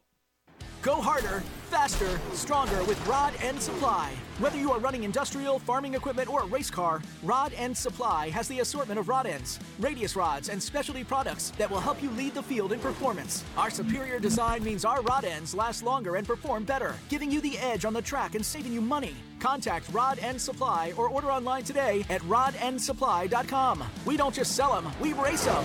Rodendsupply.com. Serving the racing community for over 30 years.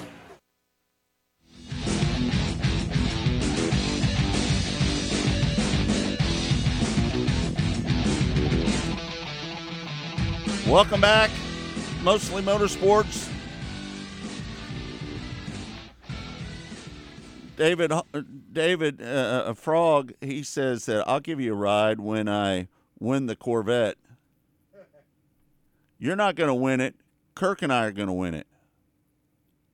The surprise family's going to We're, win. we're going to buy a, a crap load of tickets this year for that Corvette. I'm gonna. I'm going to buy more tickets than I've ever bought before for that and Corvette. I'll- I'm gonna buy two of them from you when you come back, and I'm gonna put them in my envelope, and then we'll see who wins. Yeah.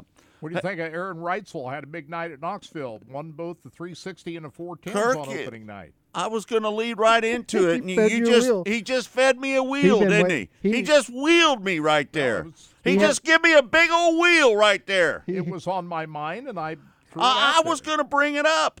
He had it on his notes, eh, Kirk. He eh, knew eh, he, it. he, he, he just can't. He just can't. He loves it. He just he wants to just He give me the wheel. He loves to get this the steers back right into the. He, he, he wants to be the first to say anything.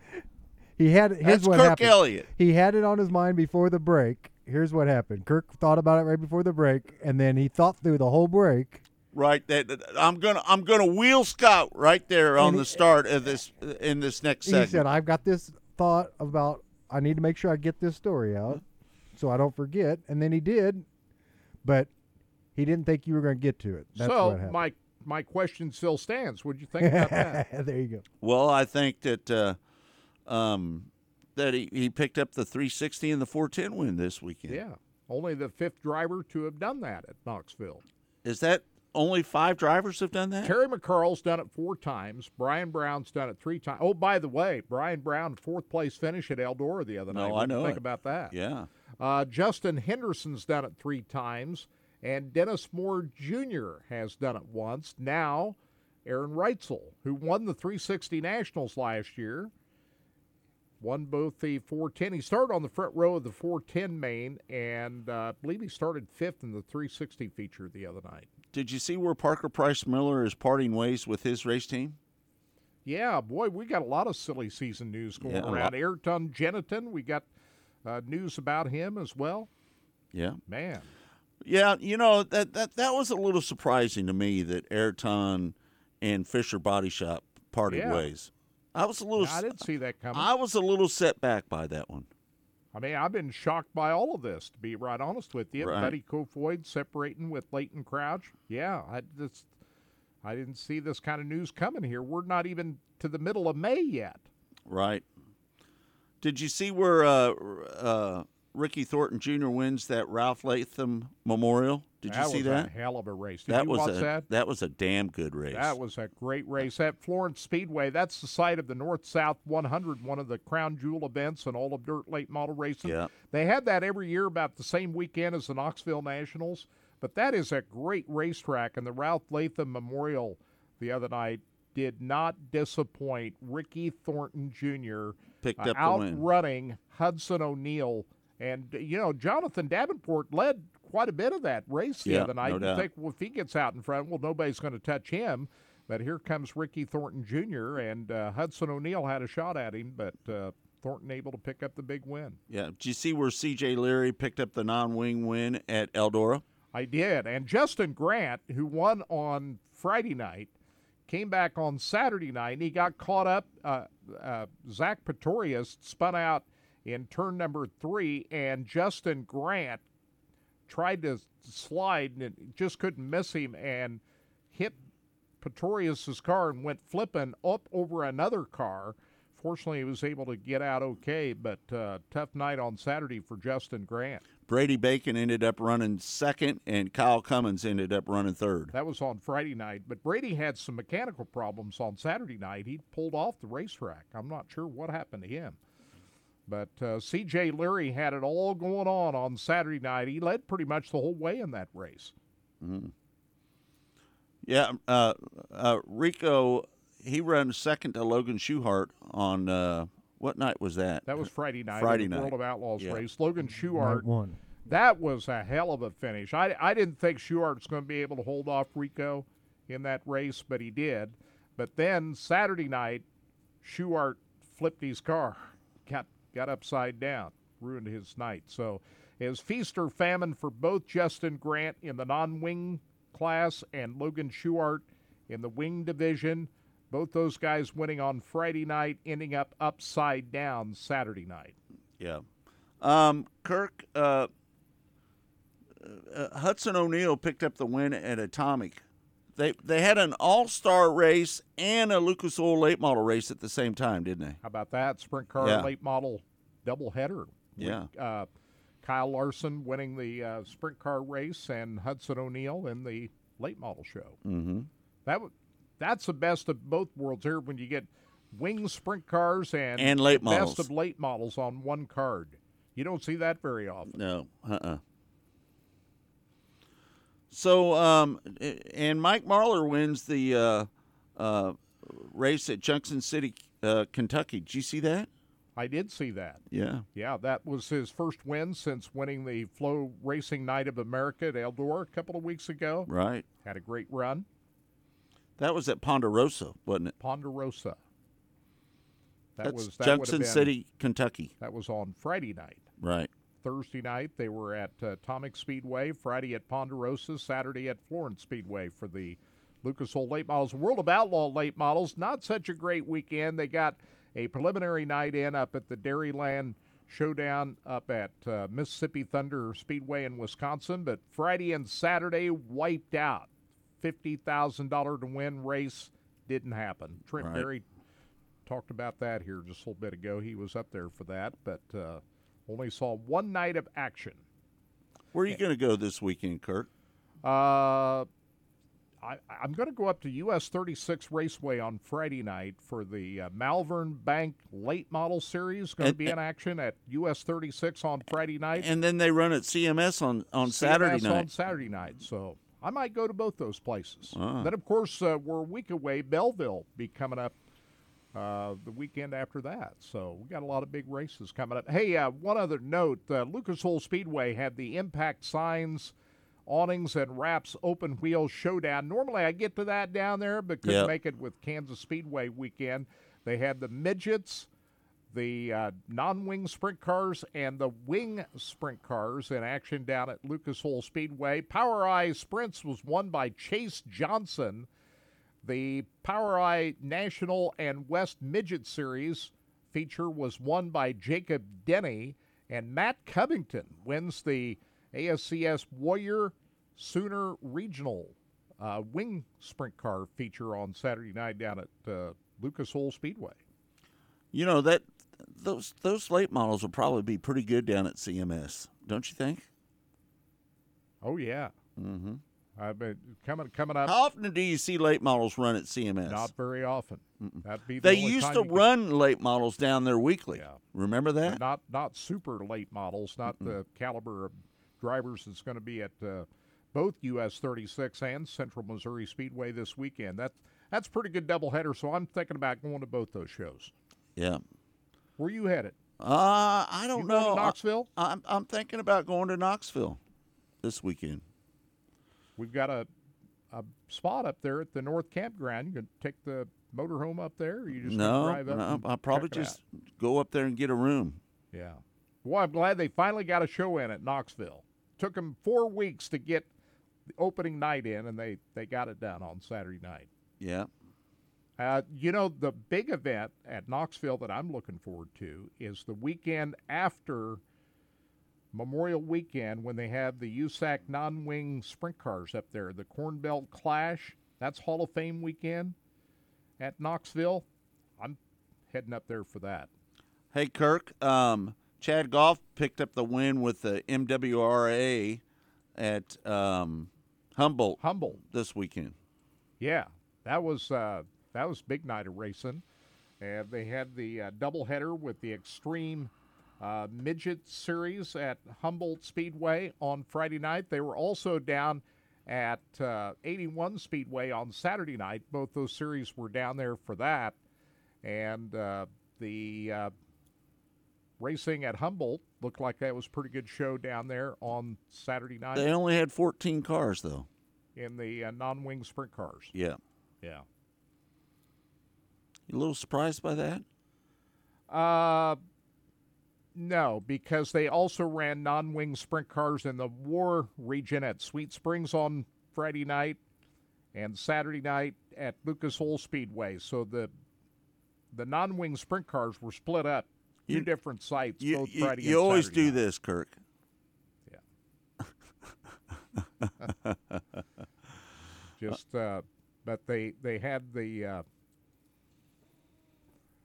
they had the field split up in two different locations for both Friday and Saturday night. So the car counts were going to be uh, a little bit uh, thinner than they normally would be. I I don't know why they didn't try to work together on the uh, non-wing sprint cars this weekend. Normally they, especially Listen, with the promoters with- d- do not try to work together, Kirk. well, you know, I'm thinking, you know, the uh, Impact Signs, Awnings, and Wraps Open Wheel Showdown down at Lucas Oil Speedway. Mm-hmm. That's a big event that, you know, they might try to work together. But the Extreme Midget Series uh, came in and scheduled a couple of events, both at Humboldt and 81 Speedway over the weekend. So that, uh, you know, when you have a lot of these events on the same weekend, that uh, thins out the crowd just a little bit. Yeah, no doubt about it. All right, we want to thank everybody for tuning in to Mostly Motorsports today. Um, all of our um, uh, Oh, I, I just before you wrap things up, Chase McDermott swept both the Extreme Midget Series at Humboldt and 81 Speedway. Okay. Throw that in. Chase McDermott, big big weekend for him. Gotcha. All right. Thanks, everybody, for tuning in to Mostly Motorsports. We want to thank Todd Surprise for doing such a great job each and every week Thanks, with Dad. us. And uh, for Kirk Elliott, I'm Scott Traylor saying thanks for joining us. We'll be doing it all over again next Monday, 12 noon Central Time. We hope that you'll join us.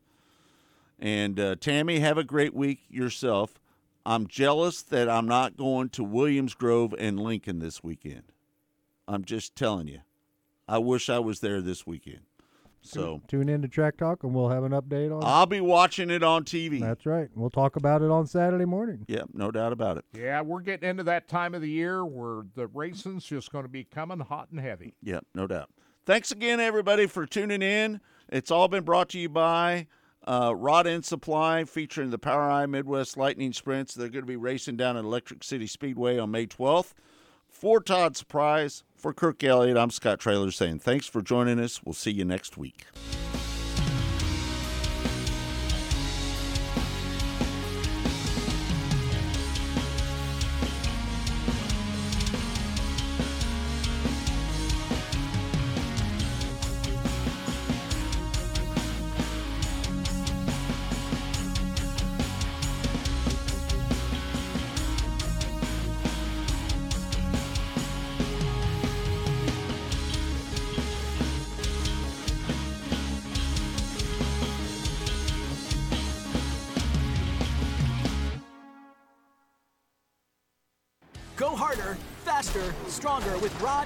Supply. Whether you are running industrial, farming equipment, or a race car, Rod End Supply has the assortment of rod ends, radius rods, and specialty products that will help you lead the field in performance. Our superior design means our rod ends last longer and perform better, giving you the edge on the track and saving you money. Contact Rod End Supply or order online today at rodendsupply.com. We don't just sell them, we race them.